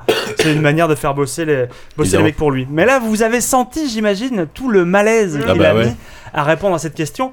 Pourquoi est-ce qu'il y a du malaise dans cette interview qui date Attends, je dois avoir la date quelque part. Il y avait des deals en cours et qu'il avait pas le droit de parler, c'est Elle ça date d'octobre Mm. 2020. Il se trouve que euh, il a commencé, il a commencé à parler euh, de refaire un nouveau Monkey Island quelque part manifestement fin 2019. C'est ce qu'il raconte. En tout cas, il a les premiers, les premiers pour parler avec Disney qui s'ouvrent quelque part en, en décembre. Donc là, quand on lui pose la question, Mm. eh, Il est dedans bah, il, il sait pas trop quoi répondre. Mm. Il dit que c'est tricky. C'est pas tricky. C'est juste que il est déjà dans un deal avec Disney Ouais. et que donc là il est, il est sur le point de se, de se dédire et de, de, de devoir avouer qu'il est, qu'il est en train de faire une, une inter- un jeu, Mhm. pardon, Euh, je dis n'importe quoi, qu'il est en train de faire un jeu sans en posséder la licence et donc de revenir en arrière. Après, cela dit, il a, euh, il a répété depuis qu'en fait c'était une espèce de stratégie pour voir, pour tâter le terrain, voir s'il y avait moyen en disant oui, euh, moi j'aimerais bien racheter Monkey Island à Disney, essayer de voir si quelqu'un entend ça chez Disney Ouais. et peut-être Même- arriverait à C'est ça, c'est prêcher, euh, prêcher Ouais, le faux puis pour même, publiquement plusieurs fois de- depuis dans la décennie d'avant et tout quasi régulièrement il disait oui euh, moi j'aimerais bien et tout tu sentais qu'il y avait des appels du pied quoi Après, j'imagine que s'il l'a fait, c'est qu'il a réussi à avoir un deal convenable. Enfin, un deal qui lui convenait. J'imagine Bah, une liberté euh, artistique, j'imagine total, euh, total, total liberté un, des moyens conséquents. Je La- lui souhaite en tout cas. La liberté artistique, c'est le, c'est le point fondamental euh, Bah de- ouais. depuis qu'il s'exprime sur le sujet. En tout cas, il voulait vraiment pouvoir faire un, un peu ce qu'il voulait euh, avec ce jeu. C'est un garçon, on en parlera plus tard, mais qui avait une idée assez précise de ce Mm. qu'il voulait faire de son, euh, de son Monkey Island 3. Et euh, donc, du coup, ça, c'est le seul point sur lequel il voulait pas vraiment transiger. Effectivement, il a eu.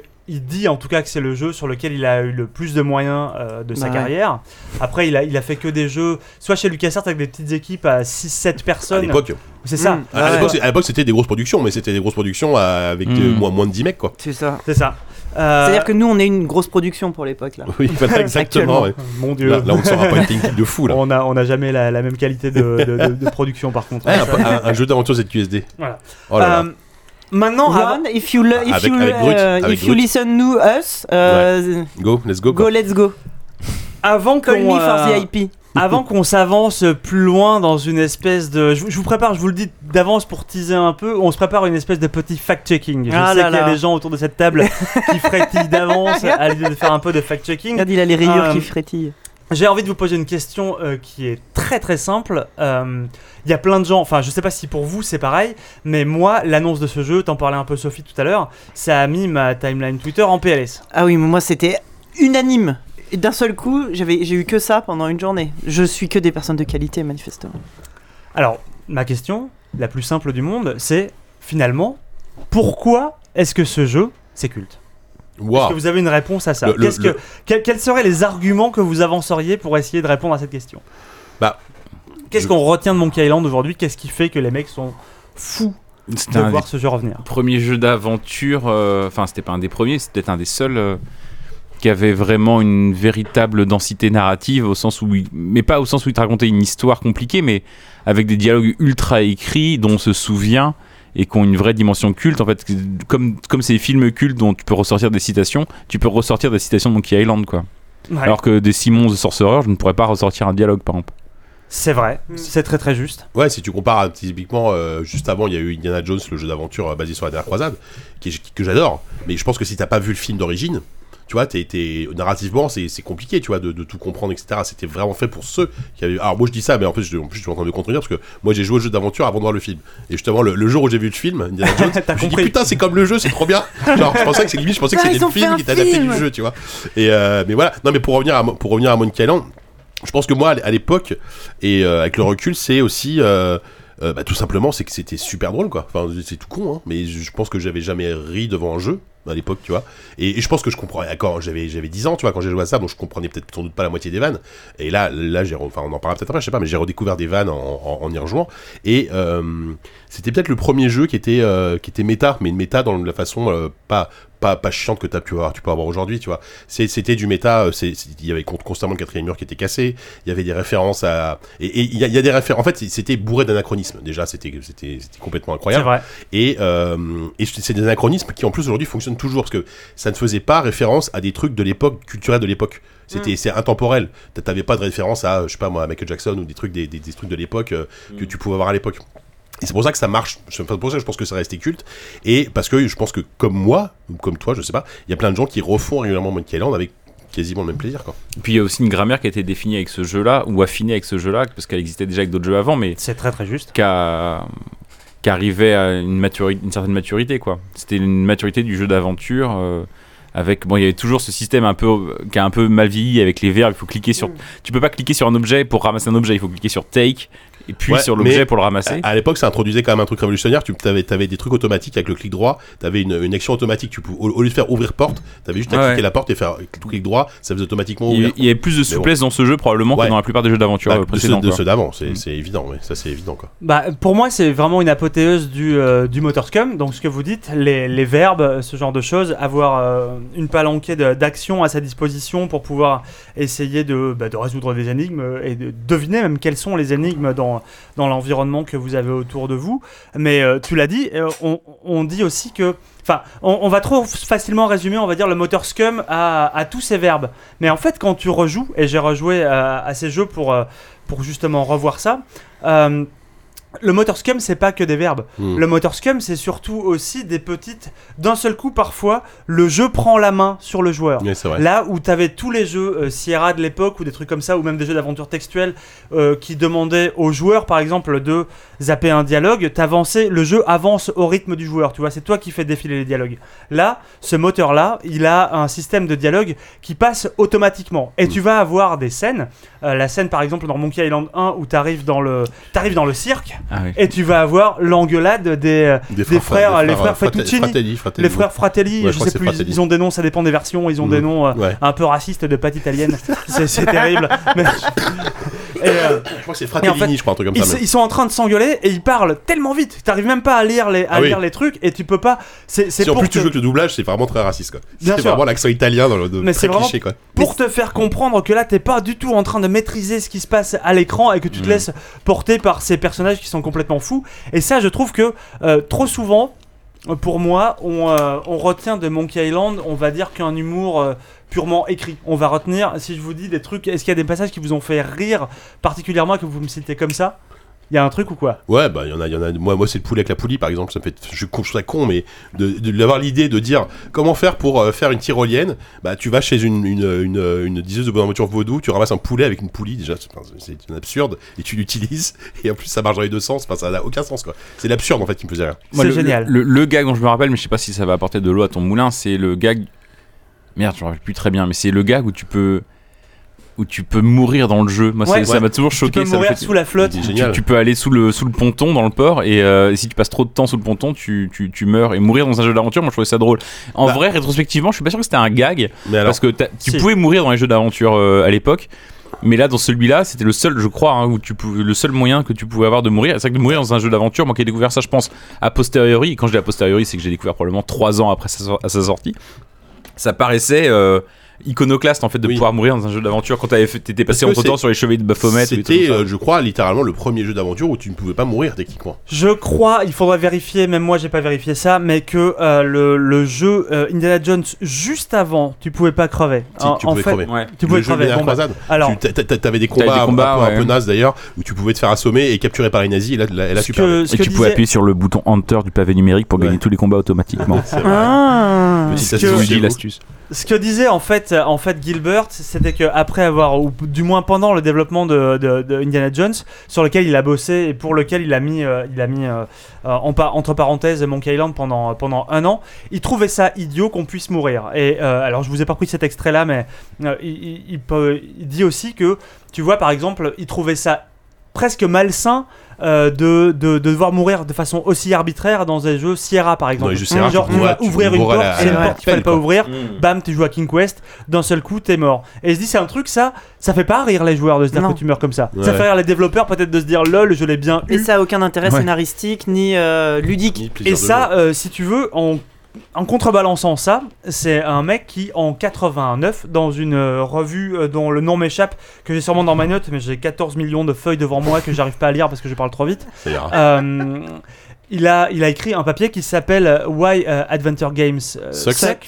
Et euh, qu'est-ce que qu'est-ce qu'on peut y faire Euh, Ouais. Donc grosso modo, pourquoi est-ce que les jeux d'aventure c'est nul et qu'est-ce qu'on peut y faire Et l'un des trucs là-dedans, c'était de dire, par exemple, c'est trop con de devoir mourir. D'ailleurs, j'y pense, je n'avais pas prévu de faire ça, mais je les Ah. avais imprimés quand même. On va mourir. Il va nous. Et vous allez voir, c'est pas marrant. Vous pouvez- La Ah non, ça c'est pour après. Ah, je pensais que j'avais imprimé ça. Bon, pardon. Je pensais vous faire circuler euh, ce, ce petit document. Pour Il que a vous puissiez sorti un, un annuaire, un cahier Ouais, format A4 à 300 pages. J'ai un peu, un peu peur. Oh la vache. Mais euh, l'idée pour lui, c'était vraiment d'essayer de, avec ce jeu en tout cas, de Ouais. gommer plein d'erreurs qu'il avait pu voir dans des jeux et qu'il trouvait frustrants, et même les erreurs qu'il avait pu faire dans, euh, bah, Maniac Bah. C'est assez visionnaire parce que finalement ça a été. Alors maintenant c'est un peu en train de changer. On retourne à des jeux peut-être un peu plus. euh, où en fait mériter la victoire fait partie du fun et tout. Dark Souls on en parle. Tout, voilà, c'est un cliché que de le dire. Mais pendant 20 ans ou 30 ans finalement. euh, On mourrait plus dans euh, les ne- vidéos. ne- on- Les jeux Sierra, c'était les Dark Souls les de- développeurs se sont dit mourir n'est pas drôle quoi. Mm. Après ce qui est le, le twist avec euh, Dark Souls c'est qu'ils ont trouvé le fait que mourir finalement c'est motivant. ça peut, ça peut, ça peut être, ça peut être motivant parce que tu y retournes et parce que tu vas, euh, tu vas apprendre et tout ça, mais alors que, mais, mais, mais en fait, avant de trouver ce twist-là, l'industrie du jeu vidéo à un moment donné s'est dit, c'est vrai que mourir, c'est pas puis- drôle en fait. Finalement, ça, ça, pas si co- drôle que ça ça. collait pas avec la grammaire du jeu d'aventure qui est, Hum. qui est un- enfin Monkey Island, plus que d'autres jeux, c'était un genre hyper cinématographique. Le, le côté, le fait que tu que le jeu prenne la main sur le, le- sur le- l'action, les Ouais. scripts, le côté scripté. La, la scène de baston dans la, la maison du gouverneur, elle que- est que- je pensais que t'allais parler de celle-là plutôt. Cette, cette scène, elle dure, je pense, euh, pour l'avoir longue. pour l'avoir refait. J'ai même eu un minutes. petit un petit cobaye. J'ai j'ai laissé ma copine jouer à ça. Elle jouait pour la première fois aux deux premiers Monkey Island. Et euh, du coup, moi, je notais à côté qu'est-ce que- ce qui était drôle, ce qui était pas drôle. Là où elle riait. t'imagine Ok. exactement. Là, elle a Le ri. playtester. Le sujet a ri, La le sujet a Et après, elle me regarde, elle tu me envoies une fait, petite décharge électrique à chaque fois. Elle me regarde en disant T'es vraiment un gros con. Pourquoi tu prends des notes Tu lui donnes une cacahuète à chaque fois. Et euh, ça, c'était c'était vraiment super. Et tu vois, par exemple, d'avoir la, la scène de baston, elle était là, mais qu'est-ce qui est en train de se passer en fait? Pour vous décrire On un peut peu rappeler la un peu scène, ouais, il y a un moment où, euh, pour. Le, le but de Guybrush, c'est de devenir un pirate. Donc il veut s'intégrer un peu donc. parmi. Ouais, le, le- le Oui, héros c'est vrai qu'on n'a même pas cité le mot Guybrush depuis le début. hein. Guybrush Threepwood, c'est vrai. C'est le héros. Bon, Euh, après, vous avez sans doute joué à Monkey si vous nous écoutez, mais Très certainement, très pas. certainement. bon. Euh, donc il veut s'intégrer dans cette société de pirates et pour ça on lui dit qu'il faut qu'il faut qu'il euh, arrive à surmonter trois épreuves. Euh, L'une de ces épreuves étant de se rendre dans la maison du gouverneur Marley, donc le gouverneur de l'île, et de dérober l'idole aux Voilà. mains nombreuses. Donc ça c'est ce qu'on lui dit. Et en fait c'est c'est- ce qui est dingue dans cette scène là, c'est que c'est une scène qui se joue à 90% en hors champ. Ah bah oui. Il y a un moment, tu arrives à rentrer dans la maison. Alors évidemment, tu galères, il y a plein d'énigmes avant ça. Et puis il y a un moment où tu ouvres une porte, ton perso franchit cette porte et toi, Et tu vois plus tu ce qui vois se passe. plus ce qui se passe. Mm. T'entends juste des bruitages derrière et tu vois, tu vois le mec qui dit Ah mon dieu, mais pourquoi est-ce qu'il y a des rats par ici? Ouais. Et mon dieu, un clown qui débarque sur moi. Et il est en train de parler Mais derrière en la jouent porte. justement, genre tu vois des trucs incroyables Et tu qu'on vois. pourra pas te montrer de toute façon parce qu'on n'a pas les graphistes le- pour le faire. C'est ça, et avec tout le système de verbes qu'il y a en bas, ça qui donc le incroyable. système où Ah oui, c'est vrai. euh, généralement le, tout, tout le jeu ça se passe en euh, tu cliques sur ouvrir, Là, c'est vraiment la souris qui se déplace euh, sans Et- joueur, quoi. Et là, la, la souris bouge pas, mais tu vois, Oui. tu vois apparaître des trucs genre prendre tiragraphe, utiliser tiragraphe sur top. Il dit oh mon dieu, mais il y en a encore une qui débarque. Euh, utiliser tiragraphe sur autre top. Il reclique sur le truc. Utiliser tiragraphe sur une myriade de top. et toi t'es là, tu vois rien, tu vois juste les verbes. La scène n'a pas bougé. hein. Ça fait Ouais. deux minutes que la scène bouge pas, et t'es en train de te dire Ouais, mais qu'il se passe des trucs de dingue. Ouais, ouais. Mais c'est c'est comme le fait de mourir ou de pas mourir sous le ponton dans le port. C'est-à-dire qu'en fait, euh, on, pour le gag, on te confisque la caméra, mais en fait, en te confisquant la caméra, on, on invente un peu. Enfin, on invente, je sais pas si on invente, mais. En fait, on fait de la mise en scène et plus de l'action, quoi. C'est Il- rigolo, Il quoi. y a de la comment, mise en euh, scène. Et le truc, Le, le point où je voulais en venir, c'est que, et je pensais que t'allais que, que t'allais me dire ça quand je te demandais JK, ce Ouais, que tu trouvais drôle dans ce jeu. J'ai trucs, j'ai cru que t'allais me sortir les duels d'insultes. Oui. Parce que les Ouais, duels d'insultes, ça reste un truc qui est euh, hyper emblématique de ce jeu-là.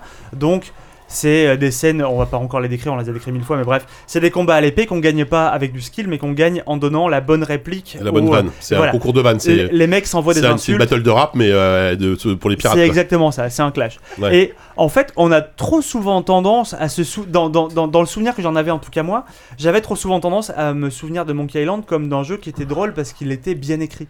Mais il est pas, il n'y a pas que les dialogues dans ce jeu-là en fait. Il y a toutes ces scènes, il y y a un truc, c'est un gag, c'est visuel et ça me fait, ça m'a fait mourir de rire quand je l'ai revu.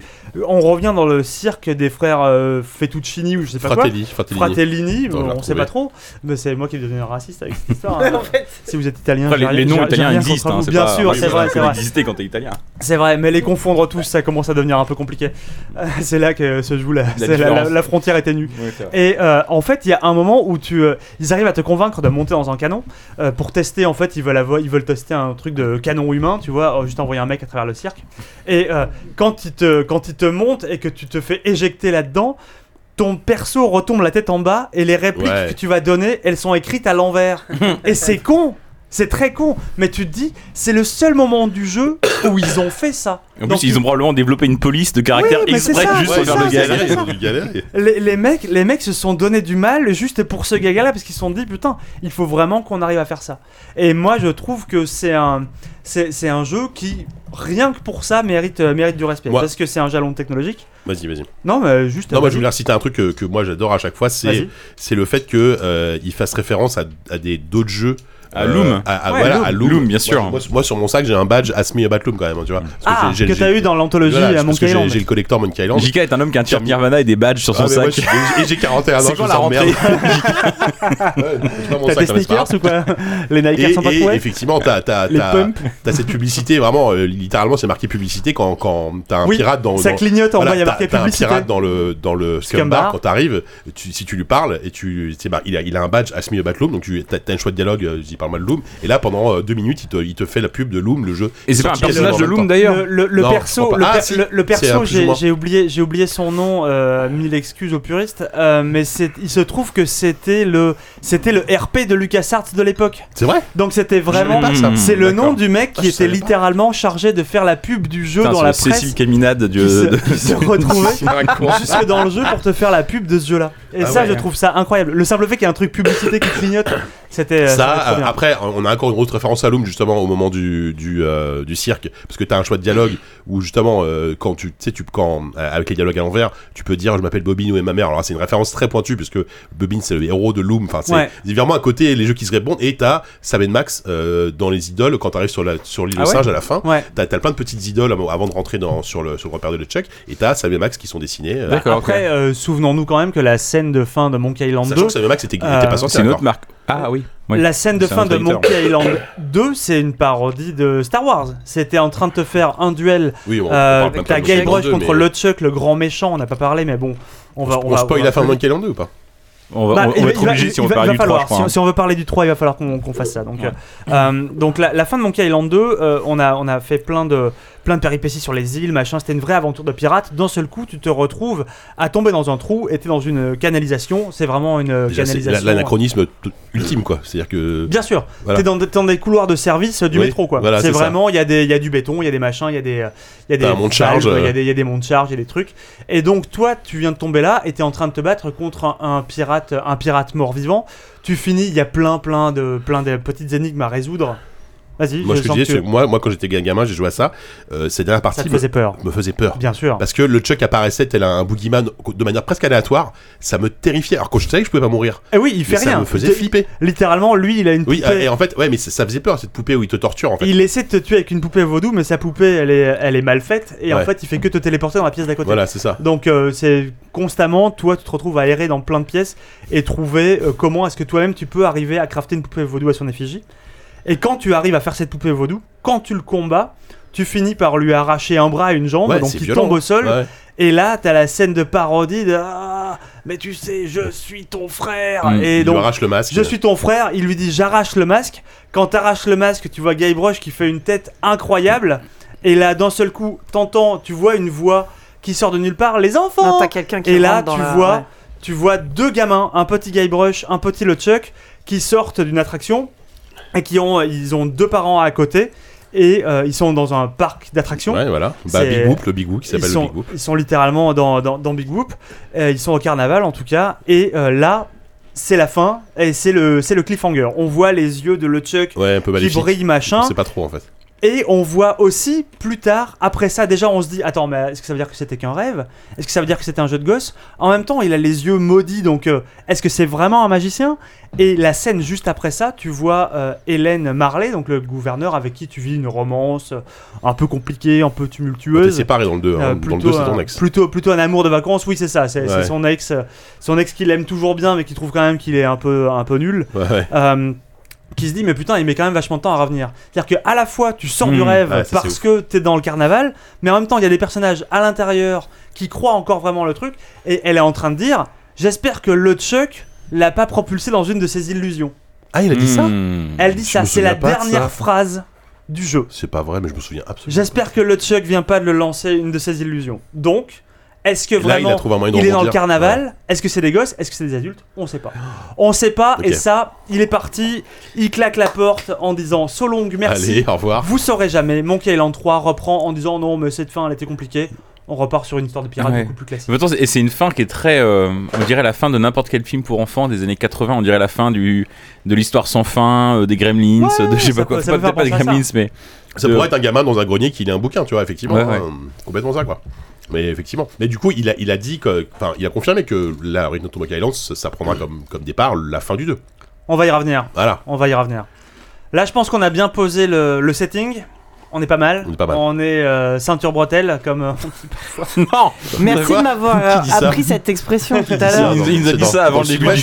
Non, avant que t'arrives, ça. Il nous a dit il y a ça déjà. peut- il y a peut-être que moi qui lis cette expression. Les ceintures bretelles, j'adore. on est ceinture bretelle. Et c'est vraiment, on est, Non, on mais est c'est safe. bien. On est bien quoi. On est safe. On est sûr que le pantalon tombera pas. Ça On fait est 10 ceinture ans que je te bretelle. connais, Sylvain, et ça fait... je t'ai entendu dire ça deux fois en Et deux c'était heures. Aujourd'hui, bien sûr. En mode, euh, oui, mais c'est un vieux classique. Non, mais attends.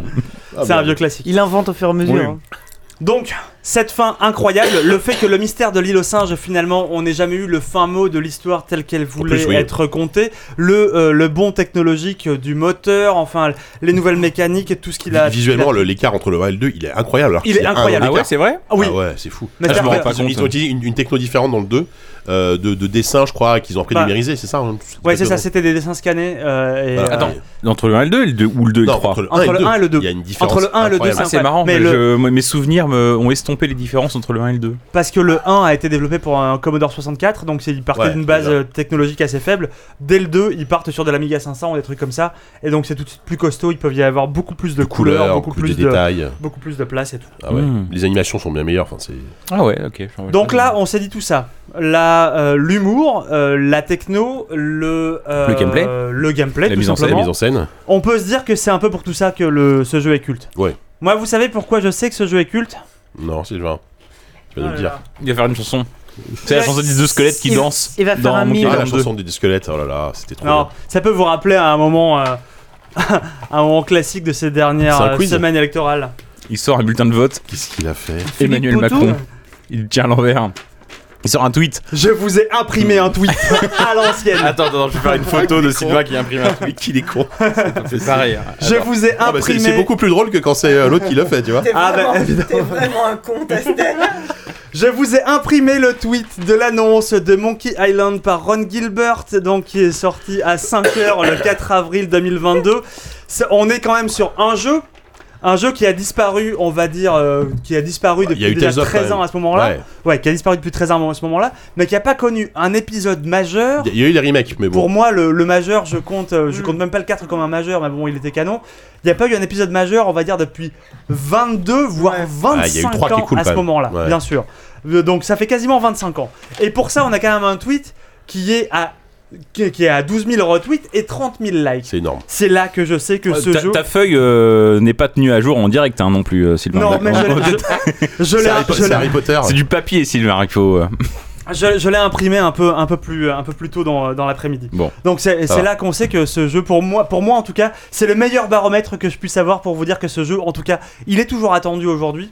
Il est toujours cool. Euh, Mais je sais pas si ce- je sais pas ce que tu dis, mais on, on- c'est quand même intéressant. À qui ça va s'adresser? Est-ce que, est-ce que les gens vont, est-ce que au-delà du, du cercle de gens qui sont comme nous ou quoi, tu vois, est-ce que la, la jeune génération qui a jamais connu, tu vois, pour moi ça s'adresse clairement à des, à des gens qui, à des, à des fans, euh, voilà, point barre. on va, on va en parler un peu après, chute. mais je, je tu, pense. tu niques sa chute là. Non, non, pas du tout, pas du tout. J'ai, vraiment, je vous ai fait un truc, il n'y a pas de chute. Je me suis dit, je sais pas si ça va durer un quart d'heure ou Comme une Monkey heure. Island 2, c'est super. Bon, ça fait, ça fait plus d'une demi-heure qu'on y est, donc ça va durer, oui, ça va durer un quart d'heure.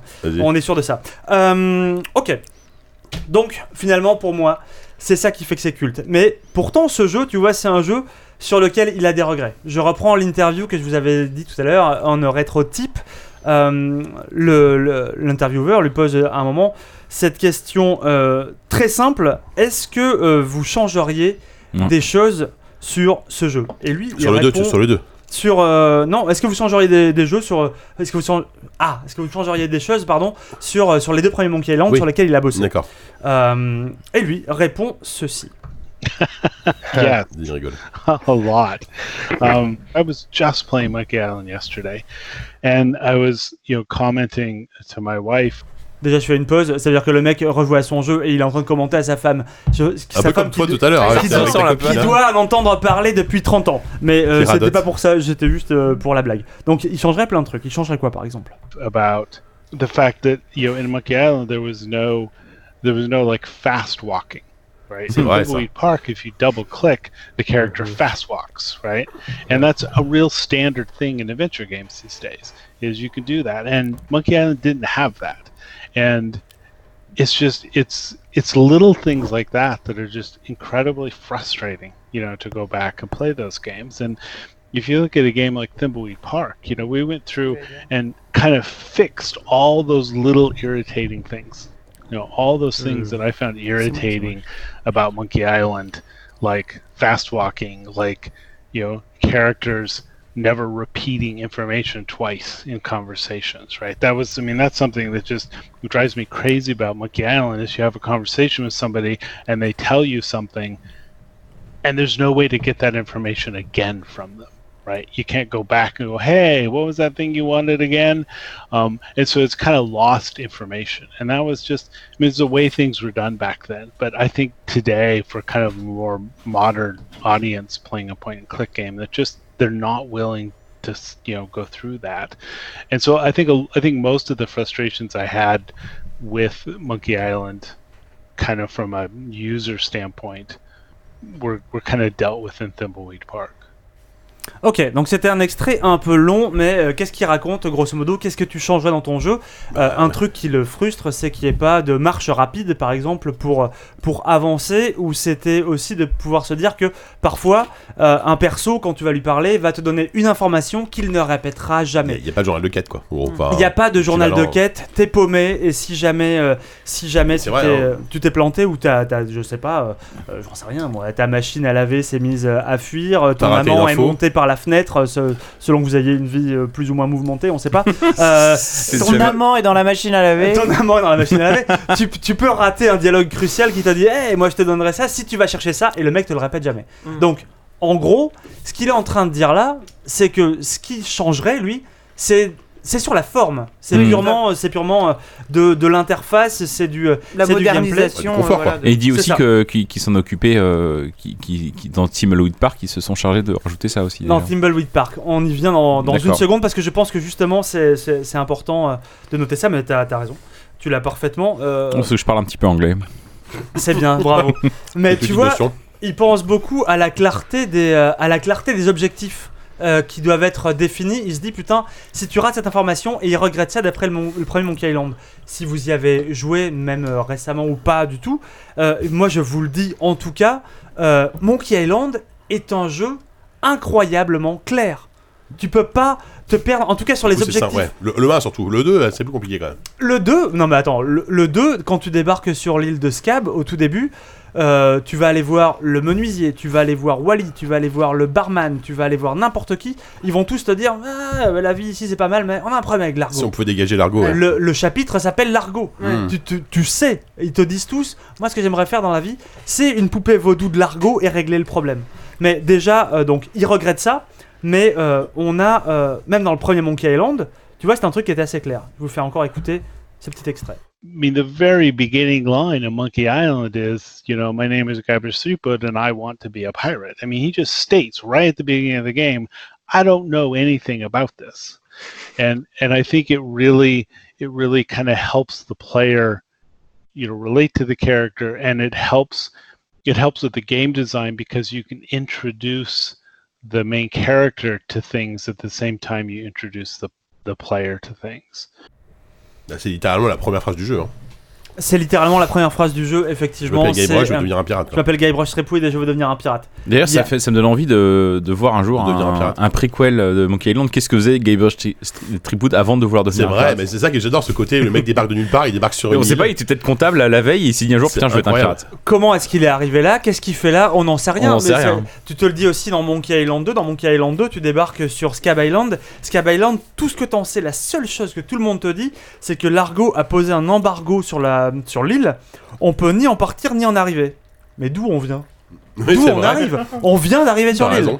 Comment est-ce qu'on fait euh, Comment est-ce qu'on fait pour être là alors qu'on n'est pas censé pouvoir y arriver? Ça, c'est une question que je me pose, mais en tout cas, euh, il y a quand même un effort pour moi euh, incroyable qui a été fait pour clarifier les objectifs dans ce jeu-là. Après, il y a plein de moments, des ventres mous au milieu où, euh, où ça se perd un peu, où tu es un peu plus paumé, il y a plusieurs îles, des machins.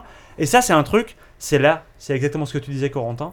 C'est qu'il a fait Thimbleweed Park derrière, et qu'avec Thimbleweed Park, il a euh, clarifié un nombre de trucs incroyables. Dans ce jeu, tu vas avoir, euh, si vous vous souvenez, ils ont tous un petit euh, carnet de notes. Ouais. C'est parce Mm. que c'est des enquêteurs, donc euh, eux ils sont vraiment. C'est X-Files, X-Files un peu. Ouais, c'est complètement. c'est de ouf. Thimbleweed Park, c'est exactement. pas- du coup, c'est un un, peu c'est vraiment un truc logique dans leur métier, quoi. C'est ça. C'est c'est deux enquêteurs du FBI, donc eux ils sont là. Le but pour nous c'est d'identifier le cadavre, c'est il faut qu'on passe par telle étape, telle étape. Donc tu as vraiment un journal de quête dans un jeu d'aventure, ce qui est ce qui est pas vraiment la norme en vrai.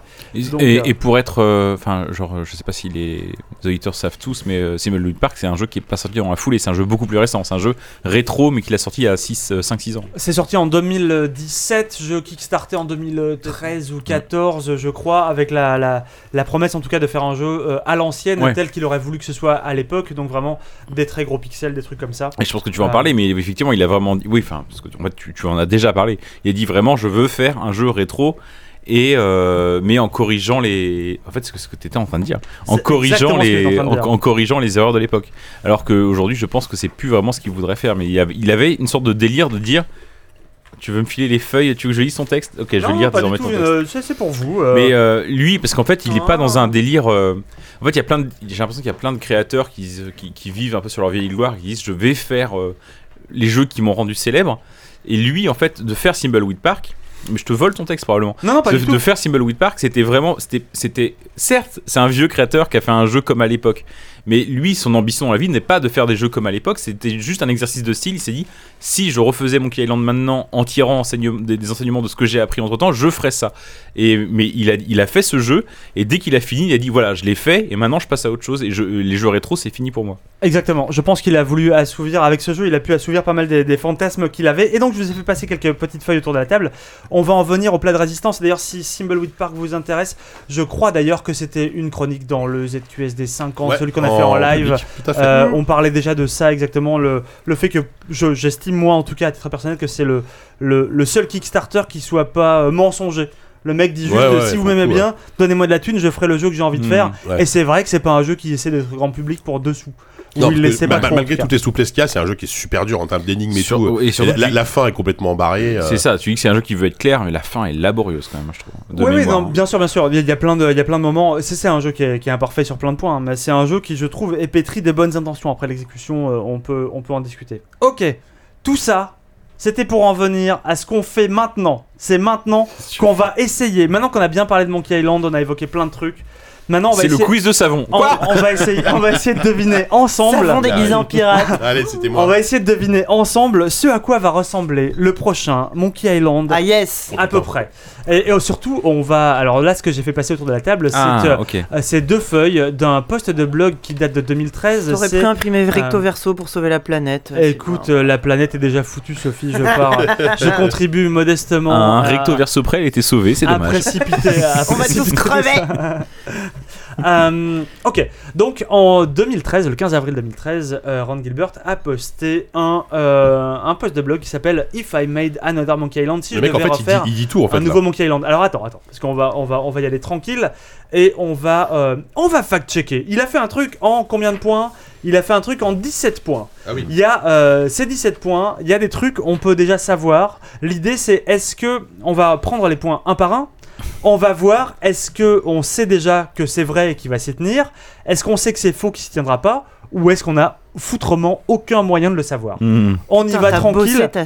Je vous fais le. euh, alors, le tout premier point, c'est très simple, c'est une mise en garde pour lui. Il est en train de dire Ouais, au je- monde entier euh, Je suis pas en train de bosser sur un nouveau Monkey Island, je n'ai aucun plan. Enfin, à l'époque, c'était vrai. On rappelle que c'est une Monkey interview de Island. 2013. Oui, c'est 2013. C'était vrai à cette époque-là. C'était un Bien blog sûr, c'était c'était 7 ans avant que vraiment ils se mettent à bosser sur un nouveau Monkey Island.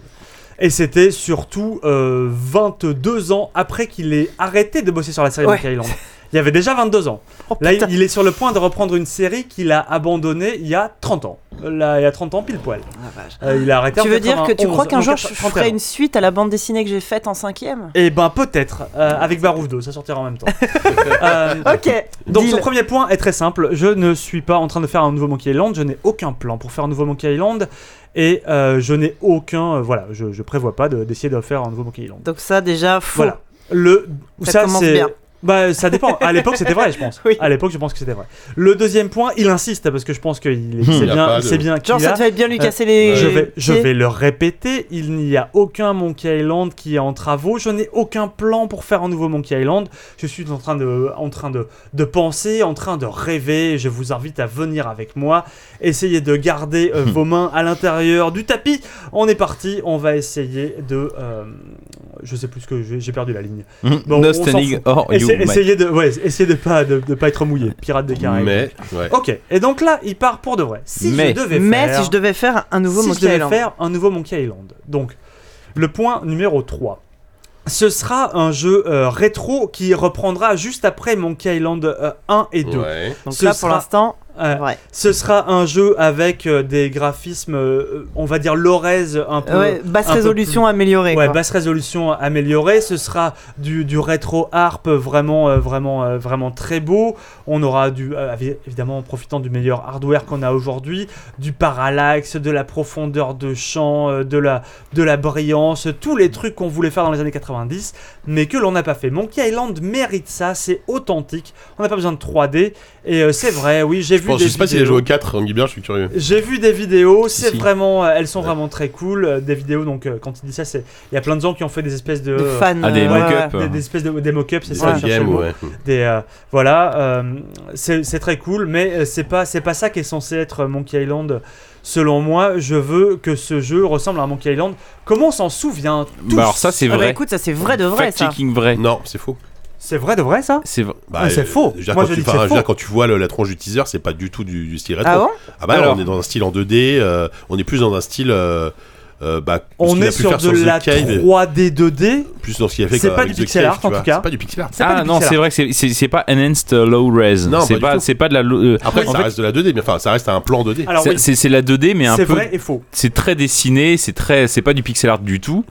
Maintenant, c'est vrai qu'il y a quand même l'idée de, et c'est vrai aussi que euh, là, il dit qu'il voudrait pas que le jeu euh, soit un truc euh, rétro, mais ce soit Monkey Island tel qu'on s'en rappelle. Et c'est vrai que c'est vrai que ce qu'on a vu là dans le teaser, c'est pas Monkey Island tel qu'on s'en rappelle. Thimbleweed Park, c'est Oui. c'est Monkey Oui. Island tel qu'on s'en rappelle. Oui. C'est assez surprenant au niveau graphique. Alors hein, niveau en vrai, c'est beaucoup plus beau que, que, que Monkey Island. J'étais, euh, j'étais même pas très très chaud euh, quand j'ai vu le quand j'ai vu le trailer. Je le trouvais, pas- j'ai pas été immédiatement séduit. Alors qu'en vrai, là, c'est de la 2D, mais c'est vrai que c'est un style graphique. euh, tu, tu sais, enfin, tu le sais d'ailleurs parce que tu as lu l'interview, parce que d'ailleurs, c'est toi qui m'as envoyé l'interview, mais tu. j'allais le lire, mais vas-y. Ok, vas-y. Non mais vas-y, vas-y, bah, raconte l'anecdote. Bah, je Je je me rappellerai très bien, mais en gros, euh, le style graphique a été fait par un type dont le nom m'échappe présentement, Rex Crawl. qui est euh, un mec qui lui a envoyé. Enfin, en fait, un jour dans sa boîte mail, Ron Gilbert, il a reçu un fan art de euh, Monkey Island qui En lui, a servi, 2007 ou 2008. qui lui a servi depuis de fond d'écran. Il change pas souvent de fond d'écran, ça c'est mon point commun avec Ron Gilbert. On n'a pas beaucoup, mais on a celui-là. Et Il euh, comme le même t-shirt. Et, et avait, euh, il avait un fond d'écran, euh, un fan art, Guybrush euh, Threepwood, réalisé par ce type-là. Et en fait, il a réalisé, je crois, euh, assez tardivement que ce type-là n'était pas un fan euh, ordinaire, mais c'était un mec qui bossait dans l'industrie et c'était un vrai, euh, un vrai euh, directeur artistique ou un vrai artiste de- qui bosse dans l'industrie du jeu vidéo. Et du coup, quand il s'en est rendu compte, il a appelé pour bosser sur le Monkey Island 6. C'est Si ça. je dis pas de bêtises. Bah en fait, ce qu'il dit, c'est que quand il a commencé à, à vouloir envisager de vraiment faire un Monkey Island, il s'est dit bon bah. Il a cette image qui lui est revenue en tête de ce fond d'écran. Il s'est dit en fait ça ça pourrait être pas mal. Il a googlé le nom du mec un peu au pif en se disant bon pff, ce mec là on s'en foutait un peu mais bon euh, allons toujours voir. Et il se trouve que ce mec là non seulement c'était pas un mec random mais c'était un mec qui depuis avait bossé euh, sur avait déjà bossé sur Little Big Planet à l'époque et qui avait bossé chez Double Fine donc après que Ron Gilbert Ouais. soit parti sur euh, Nights and Bikes. Donc il s'est rendu compte Oui, que c'était un mec qui était déjà devenu directeur artistique entre temps. Oui, il était et puis déjà et puis c'est vrai que de le voir sur un jeu de Ron, Ron Gilbert, ça, c'est pas, ça, c'est pas comme Monkey Island 1 et 2, c'est sûr.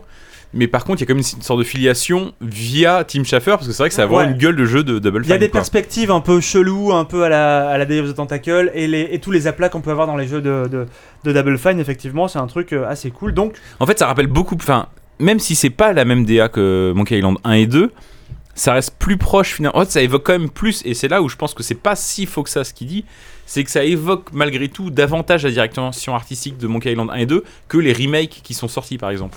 Oui, oui. Les, Oh oui, rema- les- clairement. les remakes HD Ouais, avec euh, ouais. les. Enfin, je sais pas si le, le, le, le 2 est acceptable, le 1 Le Halo moi, 1, est dit tout car design, c'est pas terrible.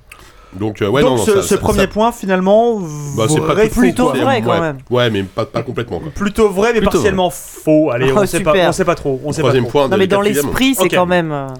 Quatrième point, euh, ce sera un jeu d'aventure euh, difficile euh, comme, comme les jeux qui ont, qui ont, qui ont marqué cette, euh, cette époque.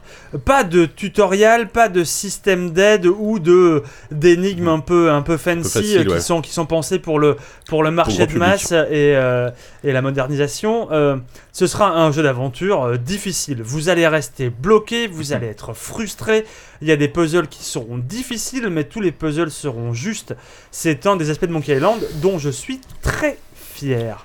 Est-ce que, Alors, ça- à votre avis, est-ce que c'est vrai là, ou tu- J'espère que c'est faux. Par rapport à ce que j'ai lu comme interview, c'est.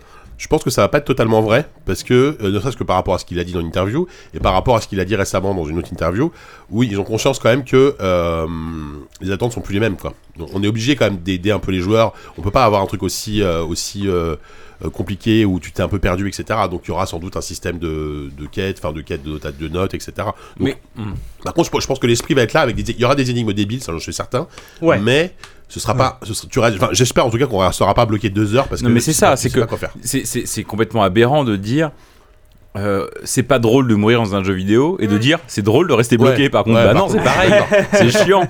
Et que ça soit pire. difficile super si c'est difficile mais il faut que ça soit bien écrit quoi. Ouais. il faut que ce soit faut que quand tu réfléchis tu, tu comprennes le truc. Faut pas que tu sois frustré parce que c'est frustrant enfin faut pas que tu sois bloqué parce que c'est frustrant Bah, l'écueil de ce genre de jeu, c'est que tu finis par combiner n'importe quel objet avec n'importe Bah quel ouais. pixel et que Exactement. tu cliques dans tous les sens pendant des heures jusqu'à ce que ça marche comme par magie. et encore ça c'est ce que tu faisais en 90 mais aujourd'hui Ouais. tu fais quoi? Bah tu vas ch- chercher Oui, sur Google exactement. quoi Bah et tu, joues même plus la en fait. personne va s'infliger de rester bloqué Mm. 3 heures quoi. Ouais.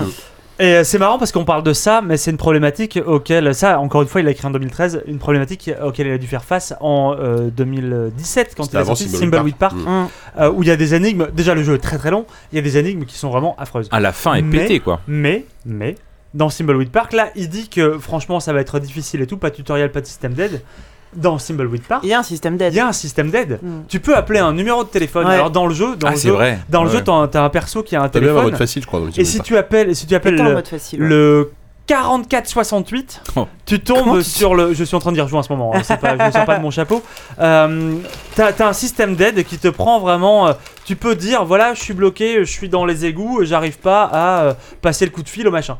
Et donc, il va te donner petit à petit des indices. Mm. Donc, déjà, je pense que, à mon avis, Déjà rien que ça, il a changé d'avis depuis. à mon avis, déjà, sûr. il est revenu un peu là-dessus. Oui, et, et puis bon, malgré tout, enfin, je sais pas, hein, mais je suis pas, je suis pas à sa place, mais j'ai- tendance à penser que si t'as besoin de mettre un système d'aide, c'est que ton énigme est un peu raté déjà quand même.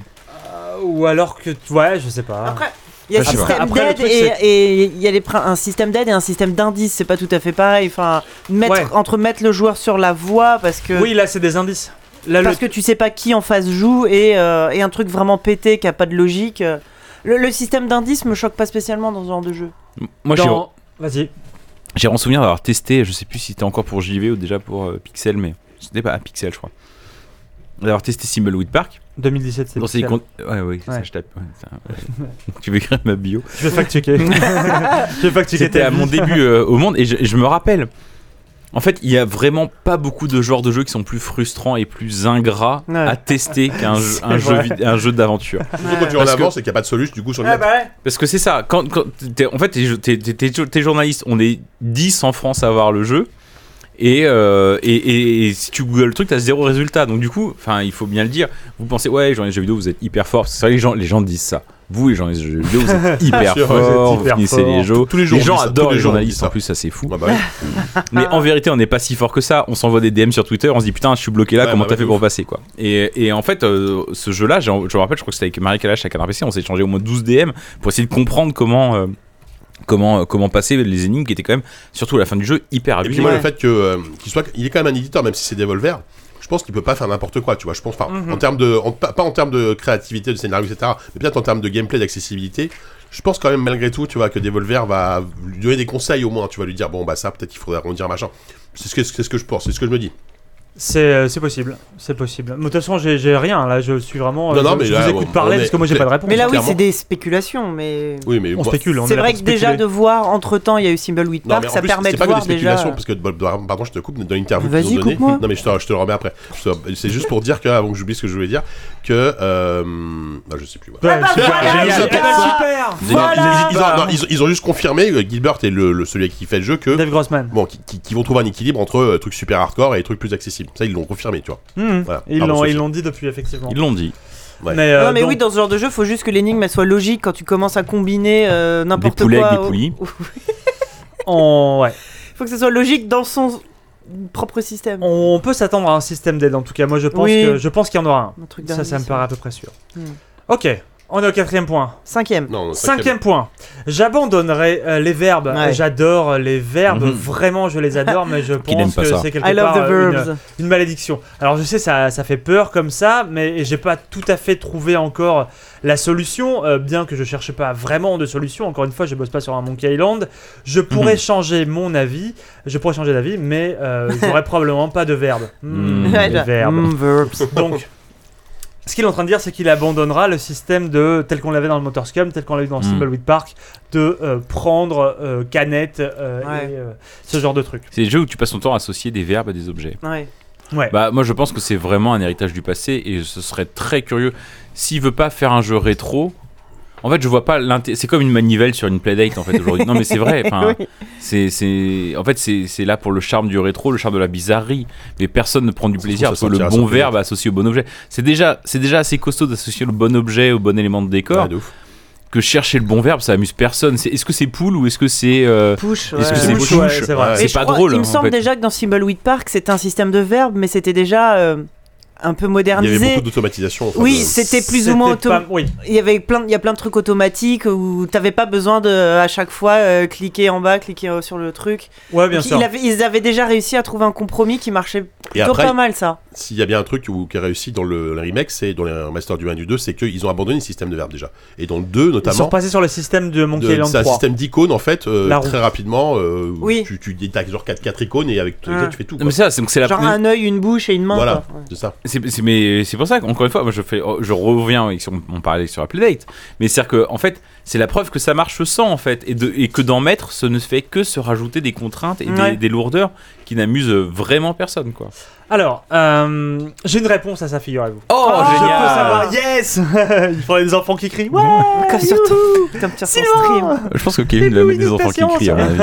je, je connais ça. Euh, quelques, quelques temps après euh, Thimbleweed Park, quelque part, euh, c'était en 2019, je crois, ou 2020, je veux pas dire de bêtises, euh, est sorti un DLC pour un jeu d'aventure.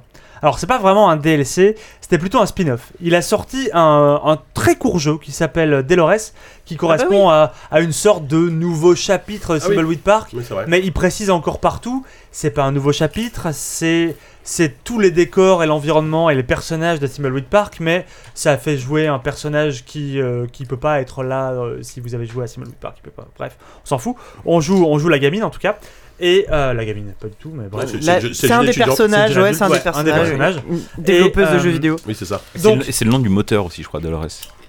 Alors ça je sais Il me pas. semble que Dolores c'est le nom du moteur, et c'est pour ça que l'héroïne s'appelle comme ça. C'est pas, c'est pas, c'est pas, c'est peut-être c'est le nom possible du chien en tout de- cas. Le, truc, le fait est que pour, euh, il a fait ce chapitre-là. Au début, les gens se disent c'est pour donner plus sur Thimbleweed Park. Non, c'était pour tester un nouveau moteur sur le prochain jeu d'aventure qu'il avait dans les cartons. Le jeu d'aventure qu'il avait dans les cartons, c'est Monkey Island. Vu Ah qu'il en était euh, à ce moment-là, il était déjà, à, à Ah mon ouais avis, en pour Mmh, parler. Et en tout cas, il dit aujourd'hui, il confirme que c'est le moteur qu'il comptait utiliser dans son prochain jeu. Ok. Voilà, et ça c'est un truc qu'il a dit il y a quelques semaines. hein, donc euh, vraiment, Ah, le pas. moteur de Delores Delores. sera le sera le, D'accord. le moteur de, euh, de de Monkey Island de, de Monkey Donc, Island donc il 6, n'y a pas de verbe dans Dolores? Alors Dolores, c'est il n'y a pas de verbe à l'écran, il n'y a pas de verbe apparent à l'écran, il n'y a pas non plus le système de main et tout.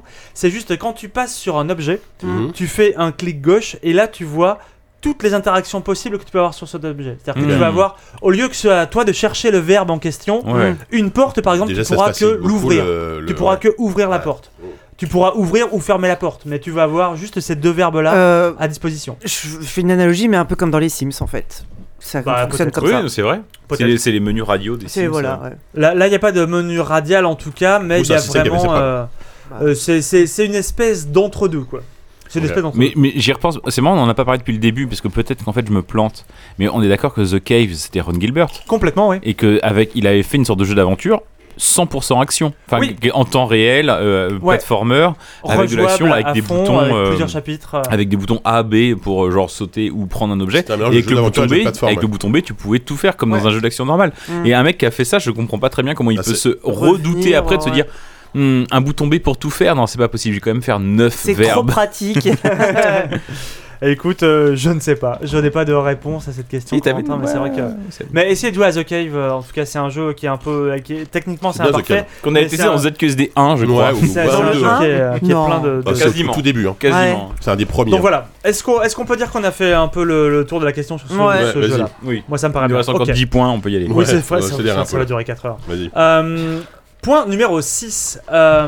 On va tout mettre sur l'inventaire. Je veux des belles et des grosses icônes Pleine pleines de pixels. Le premier Monkey Island avait un inventaire qui était textuel. Ah ouais? Euh, Ouais. une, une- Après, il a- il- quand, quand il est ressorti plus tard, je crois qu'ils ont, ils ont rajouté. quand des- il est sorti en version CD, Voilà. ils ont, ils ont remis. Ah, euh, j'ai fait la version Ils CD. ont fait le même système que dans le 2. dès Monkey Des Island icônes. 2, c'était c'était un système avec des, avec des icônes. Ouais. Dans Monkey Island 1, c'était c'était du texte. Là, il dit que voilà, euh, la sortie euh, de Monkey Island 2 euh, avait, des, avait un inventaire avec des, des grosses icônes et ça, c'était le Nirvana. Comme le Ce t-shirt serait, euh, ce serait cool de les avoir encore, euh, de, de les lécher. Mais pourquoi cet homme dit ça tu- So nice Ok. you want to lick them. Ouais, Elles sont si euh, belles des- que tu veux. Des icônes ok. si belles que tu auras envie de les lécher. Ok, Ron. Euh, Ok garçon. Le, le truc c'est que je sais pas si vous vous souvenez, moi j'ai joué donc quand j'ai découvert Monkey Island sur mon Amiga 500, euh, il y avait effectivement l'inventaire était textuel. Euh, je m'en suis. T'en as léché des icônes Je- pas. J'en ai- j'en ai pas léché, mais il y a, il y a un puzzle, il y a un putain de puzzle dans, euh, dans Monkey Island 1. Je sais pas si vous en souvenez, c'est il faut aller libérer un mec qui est dans une prison. Oui. Et pour ça, il faut aller récemment. au scum bar, il faut euh, Oh, c'est prendre impossible. il faut prendre tous les, tous les gobelets euh, qu'il y a dans, qui traînent dans le bistrot. Tu te sers du grog qui est hyper corrosif et en fait il faut que Hmm. tu pars en courant et ton, ton gobelet petit à petit il est en train Il de fondre. fondre. Quand tu vois l'inventaire, euh, quand tu vois les icônes, Mm. tu vois en fait que le gobelet il fond. Ouais. Quand tu lisais le texte, en fait le texte changeait dans l'inventaire mais déjà de base tu pouvais pas tout lire dans le Ouais. texte donc tu, tu savais pas que le gobelet était en train de fondre. Cette énigme plus était visuel. affreusement difficile Mmh. juste parce qu'il fallait que avant que ton gobelet soit fondu, il fallait que tu renverses ton switcher. liquide Mmh. dans un autre verre. et Il fallait déjà comprendre ça. 4 ou 5 verres pour arriver jusqu'à Ah, destination. Et ça, c'était vraiment une, une galère de fou. Et avec l'avantage Et après, il fallait verser le, le grog sur la serrure du mec terrible. pour faire fondre la serrure pour que le mec s'échappe. Euh, à votre avis, inventaire avec des grosses Oui. icônes ou pas Oui, bah oui. oui. Oui, Bon, ça, ça, là, oui. c'est- pour Alors, le coup, ça, je vois pas c'est. comment euh, un jeu comme ça peut se passer. Oui, de... bah oui. Pour le coup, dans, dans Delores, on a, on a ça aussi, donc euh, évolution du moteur de la Thimbleweed Park. Oh là Et là, tu j'adore as le point des- 7. Tu as, tu as Oui. plein de. Tu, M'étonne tu pas. as plein de. euh, Ah ouais. tu as, pardon, tu, tu as, tu as plein d'icônes en bas et c'est tout ce que tu as à l'écran en fait. Hmm. Tu as Oui, ton inventaire t'as que, que tu ça, peux ouais, cacher ouais, ouais. ou afficher euh, à tous les moments. Donc ça, je pense qu'on peut dire que c'est Bien vrai. sûr. On aura ça. Euh, point 7. Il y aura une, Une boîte. Yeah. J'imagine que la plupart des copies du jeu seront, euh, seront digitales, mais euh, pourtant j'ai envie d'avoir des grosses boîtes de jeux d'aventure et je sais, euh, I know I do, je sais que je veux Non, mais ça, c'est une phrase qui a été écrite par Coran Dalami. Oui, ça, ça, je sais, Mm. je sais pas, mais en tout cas, c'est une phrase qui est curieuse. Euh, Et, bien, et en plus, Mais euh, c'est ça, évidemment, si- sans boîte. sans boîte, comment est-ce que vous rangeriez le, La- la roue des codes. codes? La roue des La codes. roue des codes. Vous, vous savez que ça c'est le, c'est- je pense que c'est le, je pense ça spécial dédicace à, à la femme qui partage ma vie. Je pense que c'est dans dans euh, dans ma vie en tout cas ce qui se rapproche le plus d'un point and click. Il y a de ça, euh, c'était en 2020 ou 2021. Elle m'avait acheté pour Noël, elle m'avait précommandé la- l'anthologie Monkey Island qui est sortie des années après. Moi, je l'ai reçu un an plus tard. qui, a mis, ouais, qui a mis, qui a mis facilement un an, un an et demi. Moi, j'ai Enfin, ouais. un an, un an et demi après la date initiale où Mm. elle devait sortir, évidemment pas à la date où. euh, bref, donc ça a mis un temps euh, infini. On reçoit euh, la collector et à l'intérieur ils avaient foutu comme goodies, il y avait la roue de Monkey Island. Évidemment. Et La roue des euh, codes, ouais. quelques, C'est quoi la roue? La, la roue des codes, Ouais, c'était. moi je sais, mais. euh, On te disait, oui c'est ça. C'est pour- c'est un système anti-piratage. Un, un système Tu fais bien le anti-piratage. candide. Il fallait au, au lancement du jeu, en fait, il fallait que tu associes par exemple, je sais pas, le cafard et le verre de grog et que tu regardes le, Le la- numéro, je crois. co- combien de racines il te fallait ouais. et en fait, tu avais une case qui s'appelait racine qui te montrait des chiffres. Alors tu faisais tourner deux roues. C'est ça, c'est que dans, dans la boîte, t'avais trois roues en carton que tu, que tu, que tu superposais et, tu, et tu carton mettais un clou au milieu. c'est ça. Ouais. Une attache Et en fait, on tourne comme une sorte de. comment? Une attache parisienne. Une attache Oh, parisienne, le, ok. ah, le Ah, terme à oui, c'est l'ancienne. vrai. J'adore Et, et- et- 80. et en gros, en tournant les deux, de mémoire les deux symboles que le jeu te donnait, t'avais un Ouais. troisième symbole qui apparaissait, il fallait que tu rentres le symbole. C'est un. DRM en fait, c'est Ouais, une vraiment anti-piratage. cette roue physique pour pouvoir démarrer le jeu. Ah Et bah oui, donc, oui. Elle, elle m'avait dit non mais j'ai pas envie de jouer à Monkey Island parce que je vais jouer sur mon ordi, il faudrait que tu sois derrière moi et tout. J'ai foutu un Raspberry Pi dans le, dans le salon, tu vois, et euh, on a fait tout Monkey Island 1, on s'est régalé. Et quand on lance le 2, putain, c'est une version qui a encore le système qui de copie. ouais. C'est une version qui est pas. euh, qui est- qui est- c'est- Putain, il fallait avoir la roue des codes. Et elle me dit, mais tu sais que tu Oh, l'as dans l'anthologie T'es là, putain, mais c'est un blanc de Génial fou furieux. tu m'as acheté ce truc il y a deux ans, on l'a reçu il y a deux semaines, et maintenant tu me dis que t'en as besoin. Mais. Dans la vie, ce genre de coïncidence, ça arrive pas. Euh, bref, ça c'était mon anecdote. Mais, Donc la euh, boîte, la boîte. de la raconter. Ah bah oui. Euh, bah, la, la boîte. boîte. Après, je sais pas parce que bon, c'est des ça- Oui, mais après, est-ce que il y ça aura, va il y aura être. des euh, boîtes. Est-ce que bah, Même justement les, mecs qui ont fait la, collector de Island, c'est Limited Run Game. on- ne peut, on ne peut jurer de rien, mais Thimbleweed Park en tout cas, bon, c'était un Kickstarter. Ils ont sorti mais une il y avait des boîtes. Même s'il y en a Je 15, dis ils ça, en feront. j'ai été un homme de peu de Ah foi, j'avoue, j'ai pas acheté la boîte, je m'en je m'en mords aujourd'hui, les, Les robignoles. je, je, Mais- je me les mords fort. C'est non mais c'est sûr. à partir du moment où il y a une anthologie, la fameuse anthologie dont tu as parlé, qu'ils ont vendu, Bien parce qu'il y a plein de gens autour de moi. En même temps, c'est que mon entourage est composé de beaucoup de gens comme toi et 40 JK, ans, mais bon. Euh, qui l'ont acheté, nécessairement, ils vont la ressortir. Ça va pas être. Il le dit bien. La plupart des exemplaires seront vendus digitalement, enfin en, euh, en démat, mais il y aura des, des boîtes et bien sûr qu'il y aura des boîtes sur Limited Run ou des trucs comme ça, bien sûr. Allez hop, suivant, c'est sûr. Là. Je Euh, pense. on est bientôt à la moitié. Le point numéro 8, euh, il y aura des euh, énigmes dialoguées, des dialogues énigmatiques, des, ouais, ouais, bref. Des dialogues Ouais. puzzle. Ok. Des dialogues puzzle, ouais, Ouais, c'est voilà. ça qu'on va dire. Euh, C'était pas vraiment des puzzles jusque-là, même si bon, c'est comme ça qu'on les, euh, qu'on les appelait. Mais bon, arriver à raconter quatre blagues euh, euh, à la fois euh, et sans se perdre dans l'humour du truc, je sais pas si je traduis très bien tout ça. En fait, j'ai du mal à comprendre ce, où il veut venir avec ce point-là. Ouais, moi aussi. Parce que effectivement, il y, avait plein de trucs dans Monkey Island qui, effectivement, qui se débloquaient parce que tu choisissais les bons verbes, où il fallait insister, Ouais. notamment le moment où tu, où tu veux devenir. je, je me demande s'il est en train de parler des combats d'insultes. J'ai l'impression que c'est ça dont ouais, il est en train ouais, de parler. ouais. Mais j'avoue que ce point-là, je l'ai pas compris et c'est le seul point sur lequel j'ai vraiment aucune réponse. Bon, donc on ne je, sait peux, pas. je peux jurer de rien. Ok. Point 8, à moins que quelqu'un veuille remonter un truc Non, là-dessus. bon. Celui-là, on sait Non, pas. Non, allez, vas-y, on avance. Euh, point 9, je, Ah ouais. Re- je reconstruirai le moteur Scum. Alors, pas, pas le Scum évidemment, comme euh, ce langage. que- Comme, comme le, lang- putain, Comme à l'époque. le langage. Le Pas- même pas- langage. Pas le Scum comme, euh, comme à l'époque, mais euh, j'essaierai de, re- de refaire, de réapporter ce que le Scum a apporté à ces jeux à l'époque. Donc, essayer de faire la même révolution, quoi. Euh, C'était un, un- un langage qui a été, qui a été construit pour rendre, pour, pour, pour faire en sorte que les jeux d'aventure puissent être sortis rapidement. J'ai fait, euh, j'ai fait des choses avec le Scum que le Lua, dont le Lua n'aurait jamais pu rêver. quoi, le Lua Lu- le Lua, c'est un, langage, euh, je, je, je dis pas de bêtises, mais c'est un, euh, un langage extrêmement basique, je Ah crois, oui. extrêmement. Genre, c'est pas de l'assembleur, mais c'est un truc. Oui, c'est un, ouais, ouais, ouais. langage extrêmement léger qui est censé Mhm. être extrêmement rapide. Pardon, euh, ami programmeur, si vous me. Corentin, ramène une bière, s'il te plaît Pardon, euh, pardon, mais il est parti, là c'était vraiment trop beau, je pouvais pas rater cette occasion. Euh, euh, Quand Lua était en- au lycée, Scum euh, le, Le- lui le cassait la gueule ouais, pour euh, récupérer l'argent de son déjeuner. Il va se baser sur Scum, il va refaire. euh, Mais je pense qu'il va. il- En gros, ce qu'il dit, c'est qu'il va s'inspirer de, de la, la philosophie Scum, mais en faisant un nouveau moteur en fait.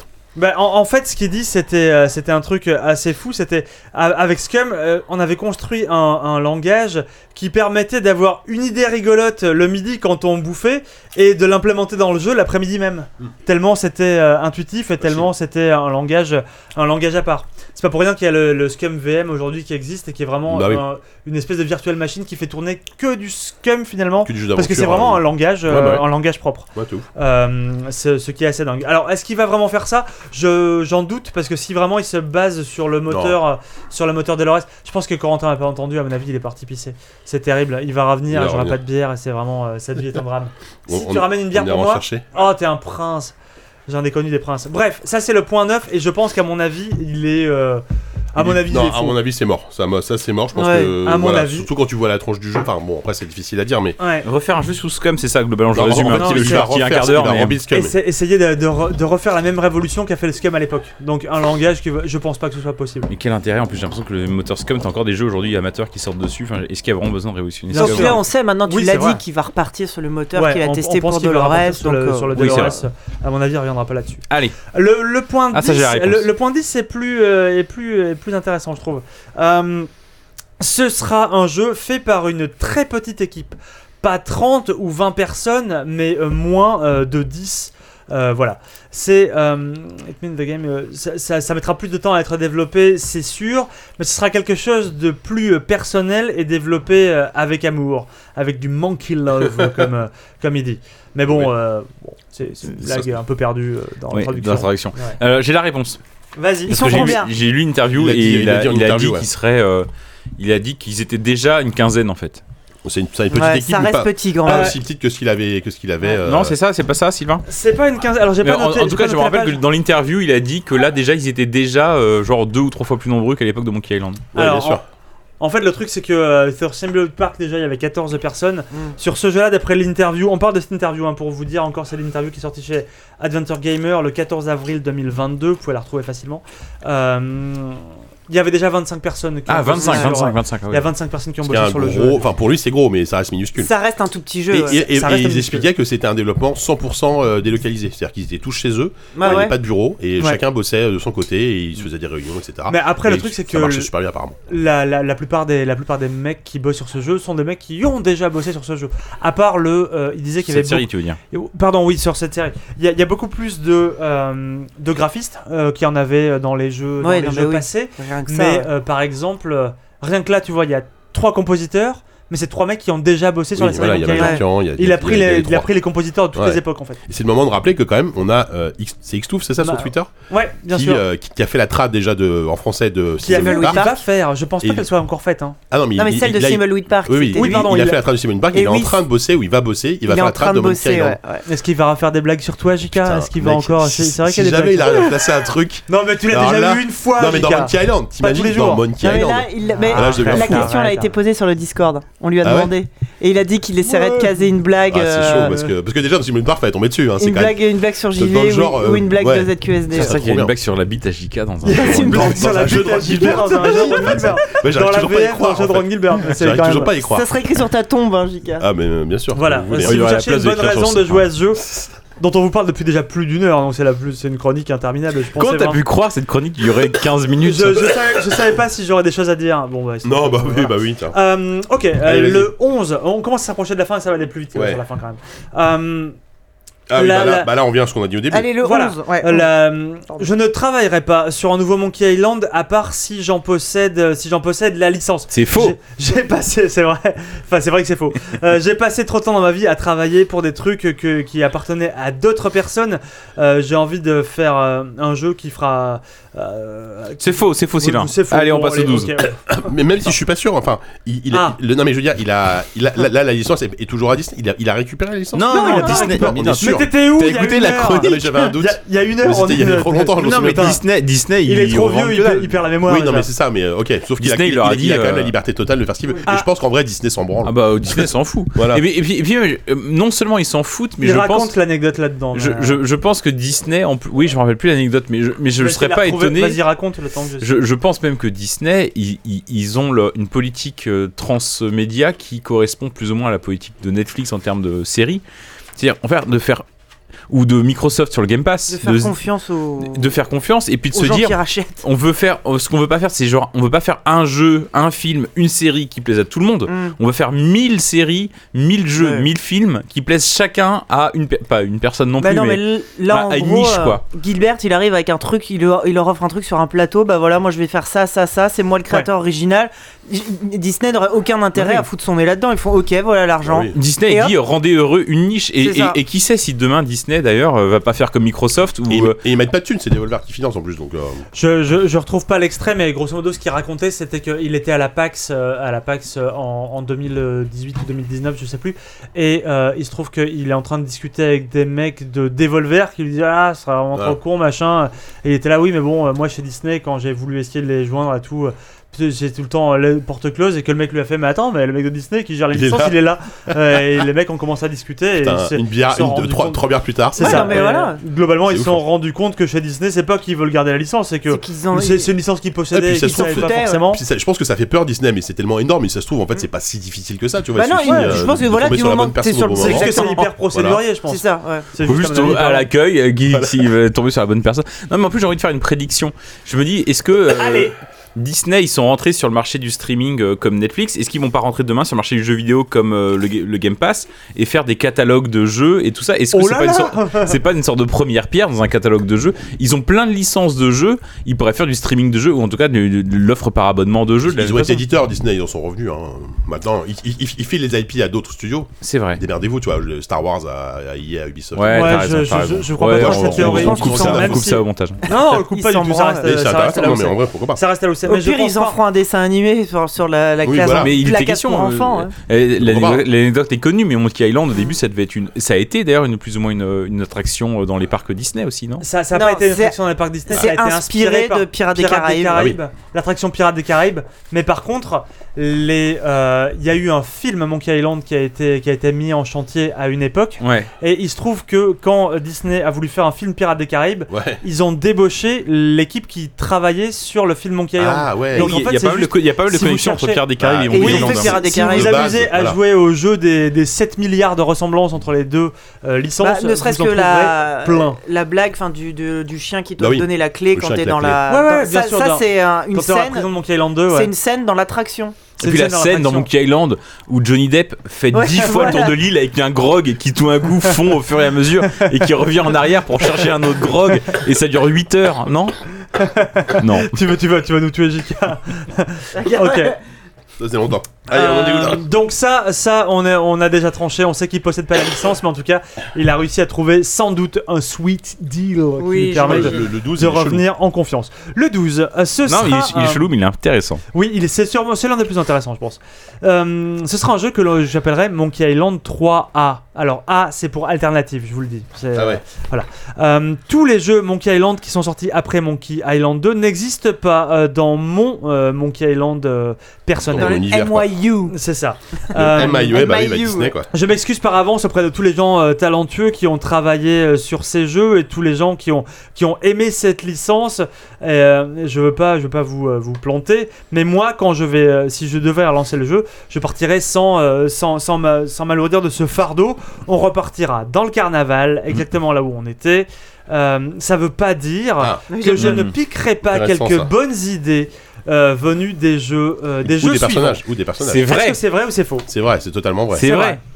Parce qu'il que- a- c'est- Parce qu'il a dit, il a, il a bon, dit à l'époque que, effectivement que ce, le, son Return to Monkey Island sera un Monkey Island 3 qui nie l'existence du 4 et du 5, Mm. mais qui existe malgré tout un peu en parallèle du 3 au sens où il y a le personnage de de Murray. Murray qui est, qui est dans le crâne. 3. Voilà, qui est un personnage. Voilà. Ça, c'est Murray. Gilbert told me he'd never make C'est ça. Et il, a confirmé après via un tweet que pour lui, dans son univers, Murray est canon. Donc, euh, Donc le- le- le- c'est la suite de Monkey Island 1 et 2.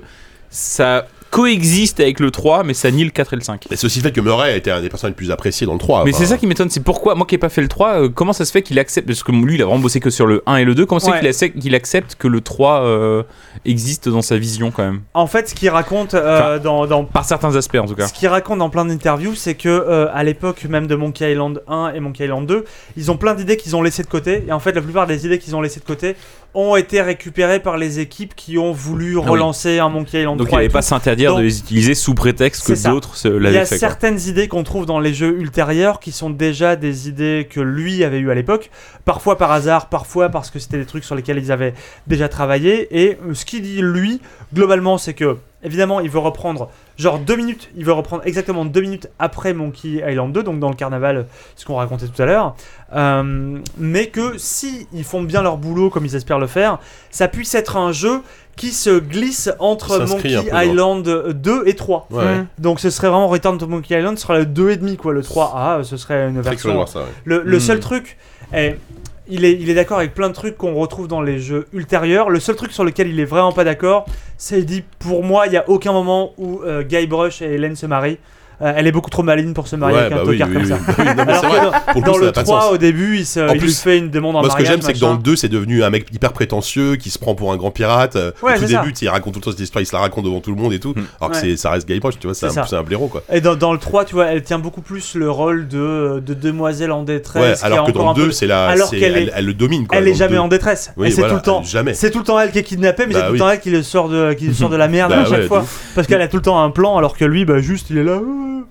Un jeu Mais- au pirate. Mais c'est, enfin, c'est, c'est, c'est, c'est, c'est ambitieux, mais c'est aussi audacieux. C'est-à-dire qu'en fait, l'idée, c'est quand même de réussir à réconcilier finalement cette fin donc tu décrivais de Monkey Island 2, où on, on vit à la fois dans dans un univers de fiction et en même qu'au second degré, genre c'est dans la tête d'un enfant, mais aussi cet univers existe. Ah, ça va être, Au premier euh, degré, On, on Et, sait- et- et en fait, en réconciliant ça, et, en ré- et il, il- il va faire peut-être exister comme ça reprend. euh, alors après, ça se trouve le début du 3, ça va être genre non, mais c'était une blague. En fait, c'était pas un parc Ah, d'attractions. à, et, à mon euh, avis, c'était à mon avis, il on n'est pas, on n'est pas un enfant. Mais ça, c'est le, ça, c'est le secret qui date depuis 30 ans. À mon avis, on n'est pas un enfant. C'est juste que le Chuck lui a fait croire oui, oui. qu'ils étaient tous les deux des gamins. Mais à mon avis, pour moi, c'est vraiment deux pirates. Et si c'est intéressant, c'est que toute la première partie du jeu soit euh, on incarne euh, Guybrush petit, qu'ils soient un gorge, si c'est une illusion, qu'ils soient un gorge dans cette illusion. Tu vois. Bien sûr, bah, ça, on le saura dans quelques, dans quelques temps, vu qu'il a Il annoncé sort cette que- année, on l'a pas Sauf- précisé, mais. Sauf, catastrophe incroyable, il il a sort dit ça sort, ça sort cette année. De toute Ouais. Façon, là, le jeu euh, de pour lui est, euh, est terminé. Là, il est parti en traduction dans tous les Ouais, pays. c'est pour où ça, ils sont en train Ah de bon on, bah, on- on a eu des pluies de mecs qui annonçaient partout euh,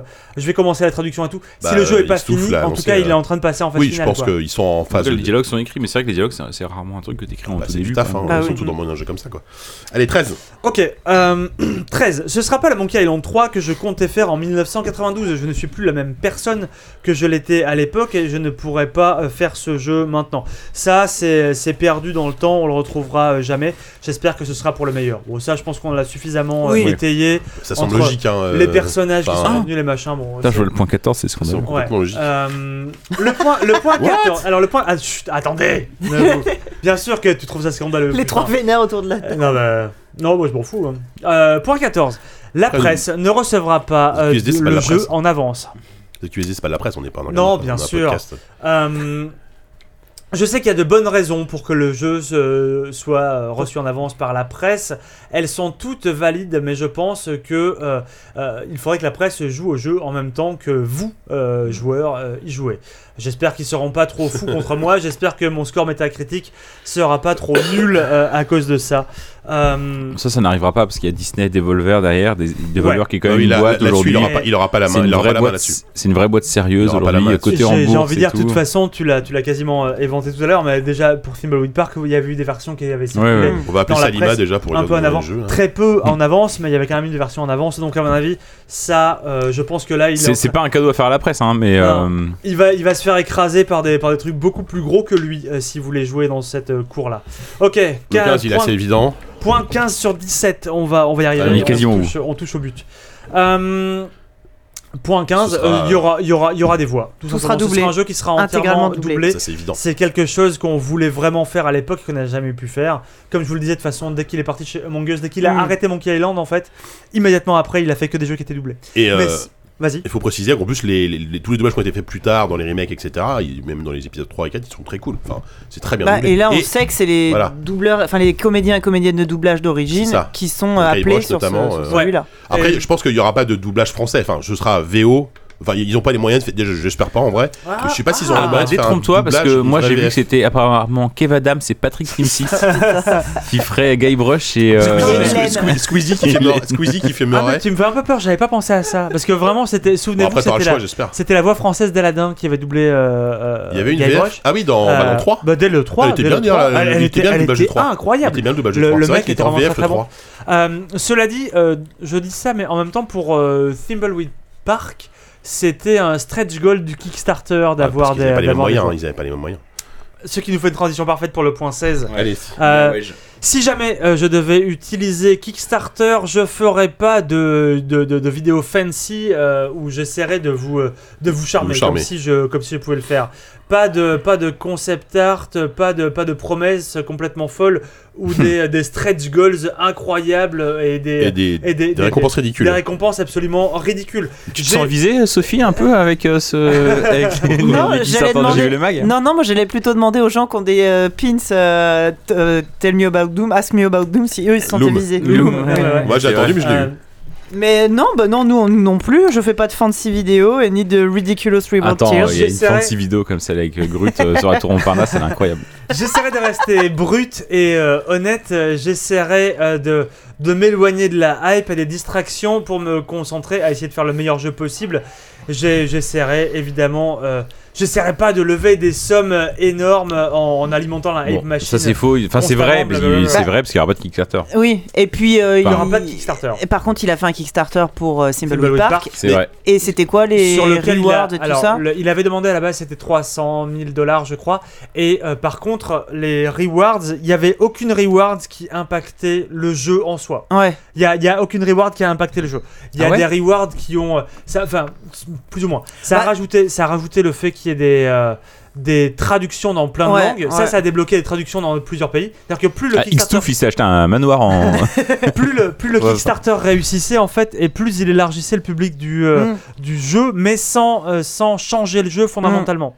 Ça, ça a rajouté donc des ça a rajouté des doublages, ça a rajouté des traductions, ça a rajouté plein de trucs comme ça mais il n'y a pas eu de euh, alors évidemment tu vas avoir c'est c'est un jeu qui est full fan service donc tu vas Oui. voir T'as- T'as tu les. vas euh, voir l'annuaire de la ville C'est ce que j'allais dire, t'as les gens de qui ont leur nom dans l'annuaire. Ouais, ouais, c'est ça. Ouais, quand même. et ça Mais- pour moi mais c'est ça, bien c'est sûr. des reviews trucs un peu, tu vois. Enfin, Oui, non, mais ça, à la rigueur, regarde, ça, inter- ça interfère pas dans Oui, le gameplay. C'est oui, juste c'est un ça. truc plutôt rigolo. C'est Je pas trouve comme que le mec. Je trouve que c'est une bonne idée en vrai. Ça a aucun impact sur le jeu. Bien sûr, c'est pas comme le mec qui avait fait un, le, mec qui avait fait Castlevania Symphony of the Night où il a laissé certains mecs euh, designer des monstres. Oui, non, mais voilà. Là, il n'y a pas eu euh, une énigme qui a été inventée par euh, Jean-Mich du 9-2. Genre, ouais, tu euh, il y a l'habitat JK. Alors ça n'a rien à voir avec a Kickstarter. Mais, euh, mais par contre, moi je serais, je serais curieux de savoir que si il avait fait un Kickstarter pour Ouais. ce jeu-là, est-ce qu'il est-ce qu'il aurait pas levé plus de thunes que ce que, que, ce que donne Devolver Parce que un Kickstarter dans racheter Disney, Island, je pense. ça aurait Ah. fait un carton. Ouais, mais je, je pense que Alors il aura racheté peut-être. Il aurait racheté Disney la- et la Elon licence, Musk. ouais. Il je aurait pense, je racheté pense Elon que Musk. très clairement, déjà bon, Disney, Non, content, Disney j'aurais leur a été pas laissé faire ça. le- Mais euh, à mon avis, ça aurait été beaucoup trop de pression parce que là, il assume. Ouais, tout. En vrai, en vrai, il faut qu'il gère l'argent d'un projet qui déjà, enfin, il le dit plusieurs fois. hein, c'est un projet qu'il a, a hésité à reprendre parce que parce que la pression est énorme pour lui. Elle est, il touche à un truc qui était très très bien jusque là. Il a fait deux jeux qui étaient qui sont devenus cultes. Là, il prend le risque bah, du Hmm. comeback de trop et d'un Ouais. jeu. Mais un C'est intéressant alors parce que que là, justement, euh, le, le point 17 est vachement. Alors, point- alors que là, finalement, il a la thune de Disney et le savoir-faire de Devolver pour s'occuper Ouais. de tous les trucs chiants. Ou l'inverse, enfin, plutôt non, l'inverse. Donc il a juste à faire euh, ce que lui il sait faire. Et Oui, c'est pour le coup, franchement, euh, je pense, eux. la meilleure. euh, Putain, il Ouais. a Salima pour la chouffe en plus.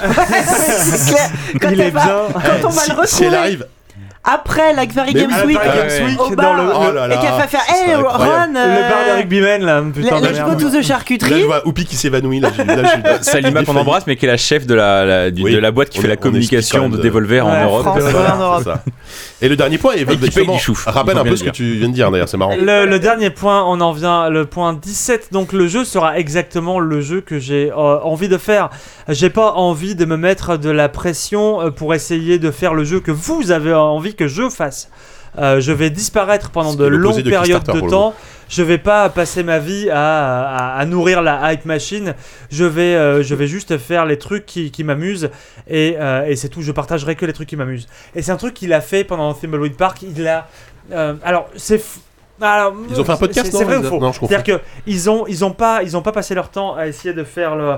Ils ont fait un journal de bord tous les lundis Oui, voilà. avec Dave Grossman. Il faisait le point, ok, de t'as fait quoi la semaine dernière, sur quoi tu bosses cette semaine? Comme tu fais un point dans, euh, il y a pas mal de boîtes en fait qui font ça tout simplement pour. euh, Mais sauf qu'il leur rendait public. faire- Là, ils le rendaient public, ça permettait même pour eux d'avoir une, euh, on va dire, de, de tenir honnêtement. À la fois pour eux, c'est une réunion de boulot, et en même temps, ça tient au courant la communauté, ça fait plaisir euh, Ouais. de voir un peu les problématiques qu'ils ont eues. J'ai galéré sur le système de pathfinding, et c'est, si vous l'avez pas écouté d'ailleurs, écoutez-le. C'est un, c'est un podcast qui compte plusieurs dizaines d'épisodes. hein. Il y a, je crois qu'il y a, Ouais, c'est bon. je veux pas dire de conneries, mais je crois qu'il y a 60 ou 80 épisodes. C'est des, c'est nous, des, des épisodes assez courts. Ça dure, Autant ça dure, ça dure jamais plus d'une demi-heure. C'est juste. euh, Comme nous.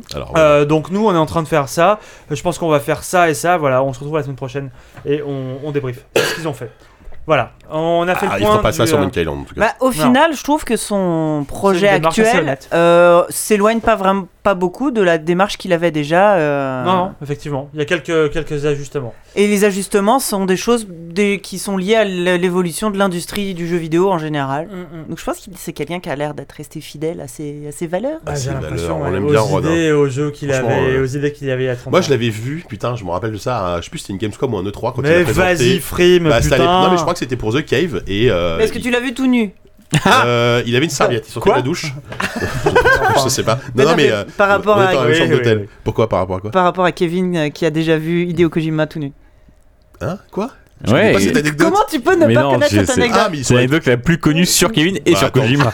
histoire Ils sont pas- Ils sont pas aux toilettes ensemble non Non, Non, dans un zen, euh, enfin dans un. Dans un bain euh, d'autres sources chaudes soit, j'ai perdu trop, j'ai trop de mémoire, soit je, on me l'a jamais raconté cette histoire. T'as préféré oublier, t'as bu euh, pour. Incroyable. Donc, non, bref, bah non, moi c'était juste, il présentait son jeu à parleras. l'E3 dans une petite salle, voilà, mais c'était quand même Randy Gilbert quoi. J'étais content. Moi j'ai moi j'ai interviewé Dave Grossman. Ah ouais Pas mal. Euh, non, j'étais tout nu mais pas lui. Ça a été très, ça a été très rapide comme Ça interview. arrive. C'était très court. Euh, je peux vous interviewer, il m'a dit non. J'appelle la sécurité, ça c'est fini. comme ça. Non, c'était dans un salon euh, à Londres. euh, c'était avec euh, Frontier Development, qui est le- la boîte qui fait euh, aujourd'hui Qui euh, fait euh, ah merde. les Zoo Elite, Tycoon, Elite, Elite Dangerous. Elite Dangerous, euh, Jurassic Mm, Park, machin. machins, ouais. Et qui faisait Lost Twins à l'époque. Oh, c'est vieux ça. Ouais, sur Wii. Ah oui. Et euh, lui, il était là également et il présentait, euh, je sais Ouais. plus très bien quel jeu, il- sur quel jeu il bossait. Bah, il Ah, il- bossait il- peut-être sur les Twins. jeux. WiiWare, c'est à il est l'époque passé des jeux sur WiiWare. plein plein de boîtes. Hein. Dave Grossman, il a eu. euh, Ouais. Il a participé au développement de. euh, non, bah c'était peut-être sur euh, Sam Max ou je sais plus quoi. Oui, oui, ça. oui, oui. Quand, quand il, a, il a pas mal bossé Bah, pour il, Telltale. il a bossé pour il était, Telltale, c'est Et on avait, euh, je l'ai pas interviewé, mais Même, on a discuté. C'est presque ah, encore mieux en fait. non, non, Non. on a discuté un peu. On, c'est vrai, On hein. s'est montré nos serviettes et puis voilà quoi. Sophie, elle est. Ouais, faut, faut que tu partes là. De toute façon, on, a- on conclut là. Eh ben, écoutez, messieurs, dames, de toute façon, Bon, je. Sylvain, tu sais quoi C'était c'était un- c'était long. C'était un poil long, mais on a senti la non. passion. Non, c'était très très bien. Et surtout, parfait. je pense que c'est le dossier, c'est le, t'as l'impression que C'est le le meilleur c'est dossier le dossier ultime qu'on avait pu faire sur Monkey Island. On verra dans 6 mois, je sais pas, peut-être plus, quand le jeu sortira, si on avait raison sur plein de trucs. S'il est pas C'est annulé. vrai. Mais Mais en tout cas, je surtout, pense on qu'on a- a t'as tous une bonne idée de ce que Ouais, et t'as transpiré vraiment la passion pour, euh, pour cet univers. Tu ouais, transpirais ouais, tout court, hein, vu la cave et la chaleur et les lampes. C'est vrai qu'on est dans c'est. un Ça bel fait une endroit. heure et demie qu'on parle de Monkey Island. Ah, J'ai vécu ma meilleure soirée, mon. Ah, écoute, merci. C'était beaucoup. formidable, Sylvain. Alors, mon bon Sylvain, euh, on conclut là, on, les- on passe aux critiques. On conclut là. Allez, On passe pas aux critiques. quiz. Pa- pa- la- Euh, pa- la- pa- Non, les gros Ah, patrons. on, on remercie les gros patrons, merci pour, euh, merci pour le, le- le- le petit, la petite soufflette. On, on Le sent que cette soufisme. transition elle est faite un La peu. Attendez, on- Merci on- pour la on- soufflette. on C'est est pas ça une comme ça. soufflette. On était pas C'est comme ça. J'ai des souvenirs de lycée, c'est pas ça une soufflette. C'est donc la fin de ce podcast 83 de The QSD qui était bah, éminent une structure un petit peu, un petit peu particulière. J'espère que ça vous a plu. Euh, on remercie effectivement les gros patrons, ceux qui donnent plus 20 dollars, Beaucoup trop d'argent. C'est ça qui donne trop. Euh, d'argent. donc les deux Guillaume, qu'on a remercié tout à l'heure, donc celui qui est en Guadeloupe et celui qui est dans le 14e, donc qui est pas venu d'ailleurs, je suis déçu. non, On remercie Givast, est euh, Givast qui est dans le 77, Nicolas, Mm. Romuald et Thierry. Merci à vous, vous êtes Merci. très généreux. Merci. Vous êtes trop beau. Voilà, on espère qu'on vous a donné envie, bah, peut-être de rejouer euh, ou de jouer, du coup, de dé- découvrir. je pense que ce serait intéressant pour ceux qui connaissent pas Monkey Island de refaire, de découvrir le 1 et le 2. Franchement, dans les versions remaster, elles sont, elles sont quand même propres les versions remaster. Moi, je conseille quand même ces versions-là, tu vois. Je vois- Oui, oui, oui, oui, oui, bien sûr. Globalement, Euh, tu vois. Et surtout que c'est des versions où tu, tu peux switcher avec la version d'origine. Ouais. Et avoir les commentaires, non? Tu peux pas avoir Et les en plus, t'as les commentaires. Commentaires t'as les audio. commentaires audio, c'est plein de assez trucs cool. qui sont précieux. Il y a des, euh, il y a Ouais. même des puzzles qui sont rendus plus faciles parce que parce que il y a, il y a des Et trucs qui sont. là. Non, non, mais il y a des trucs Parce qui sont des icônes. dans le jeu. Bref. euh, Ouais, non, non, faut- ça, c'est c'est propre, ça se trouve, c'est- dispo Et partout. puis t'as sur, pas de euh, roue pour PC, euh, réussir à lancer le jeu. Et on a hâte de voir, enfin, évidemment, Ring to Monkey Island.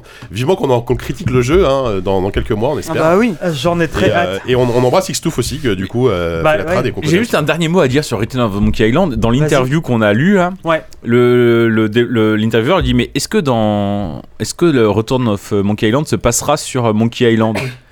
Et t'as Dave Grossman qui dit bah oui euh, c'est dans le nom. Et t'as l'intervieweur qui fait remarquer bah oui mais dans Monkey Island 2 aussi. Pourtant ça se passe pas du tout sur Monkey. Island Bah, de- En fait, en on sait pas sachant, vraiment. ce qui est sûr, c'est que to Monkey Island se passera euh, en partie sur l'île de Melee, parce que on a vu les screenshots où ils reprennent euh, les, les, l'île de Non, Melee. ce que je veux dire c'est que Monkey Island c'est un prétexte en fait on sait même Oui, pas on sait même pas ça- ce que c'est en fait Monkey Island sinon Et le le secret, il se le passe singe, le il Tu 1 vas quoi. dans le 1 et c'est tout. Ouais, voilà, finalement. Bon, voilà. et le secret on sait pas ce que c'est non plus Exactement. On va peut-être le savoir plus tard. Bon, on vous remercie beaucoup de nous avoir écoutés euh, jusque-là. On vous embrasse très fort. On vous dit au mois prochain. On, a- on a, Oui, quasi- on a on va quasi- on a essayer, quasiment ouais. réussi à Pensée faire, à en faire un par mois, là, tu vois. On est, on a, on a retrouvé presque, on est, on est, on est le 29 mai, donc euh, Avril. non, pff, on est 29 avril, pardon, donc on est encore dans les clous. Il sortira probablement pas en mai le temps qu'on fasse le montage, mais voilà. Non, parce que là en plus j'ai pas le temps de l'exporter, de l'envoyer à Moguri Donc, on maintenant. sortira début mai. lundi, donc. euh, Voilà, préviens-le quand même qu'il va avoir du taf. On Je vais lui lui envoyer prévenu un message. Envoyez un message. Bon, allez, on vous embrasse très fort. On vous dit à très bientôt. Bye Ciao. bye. Salut, merci.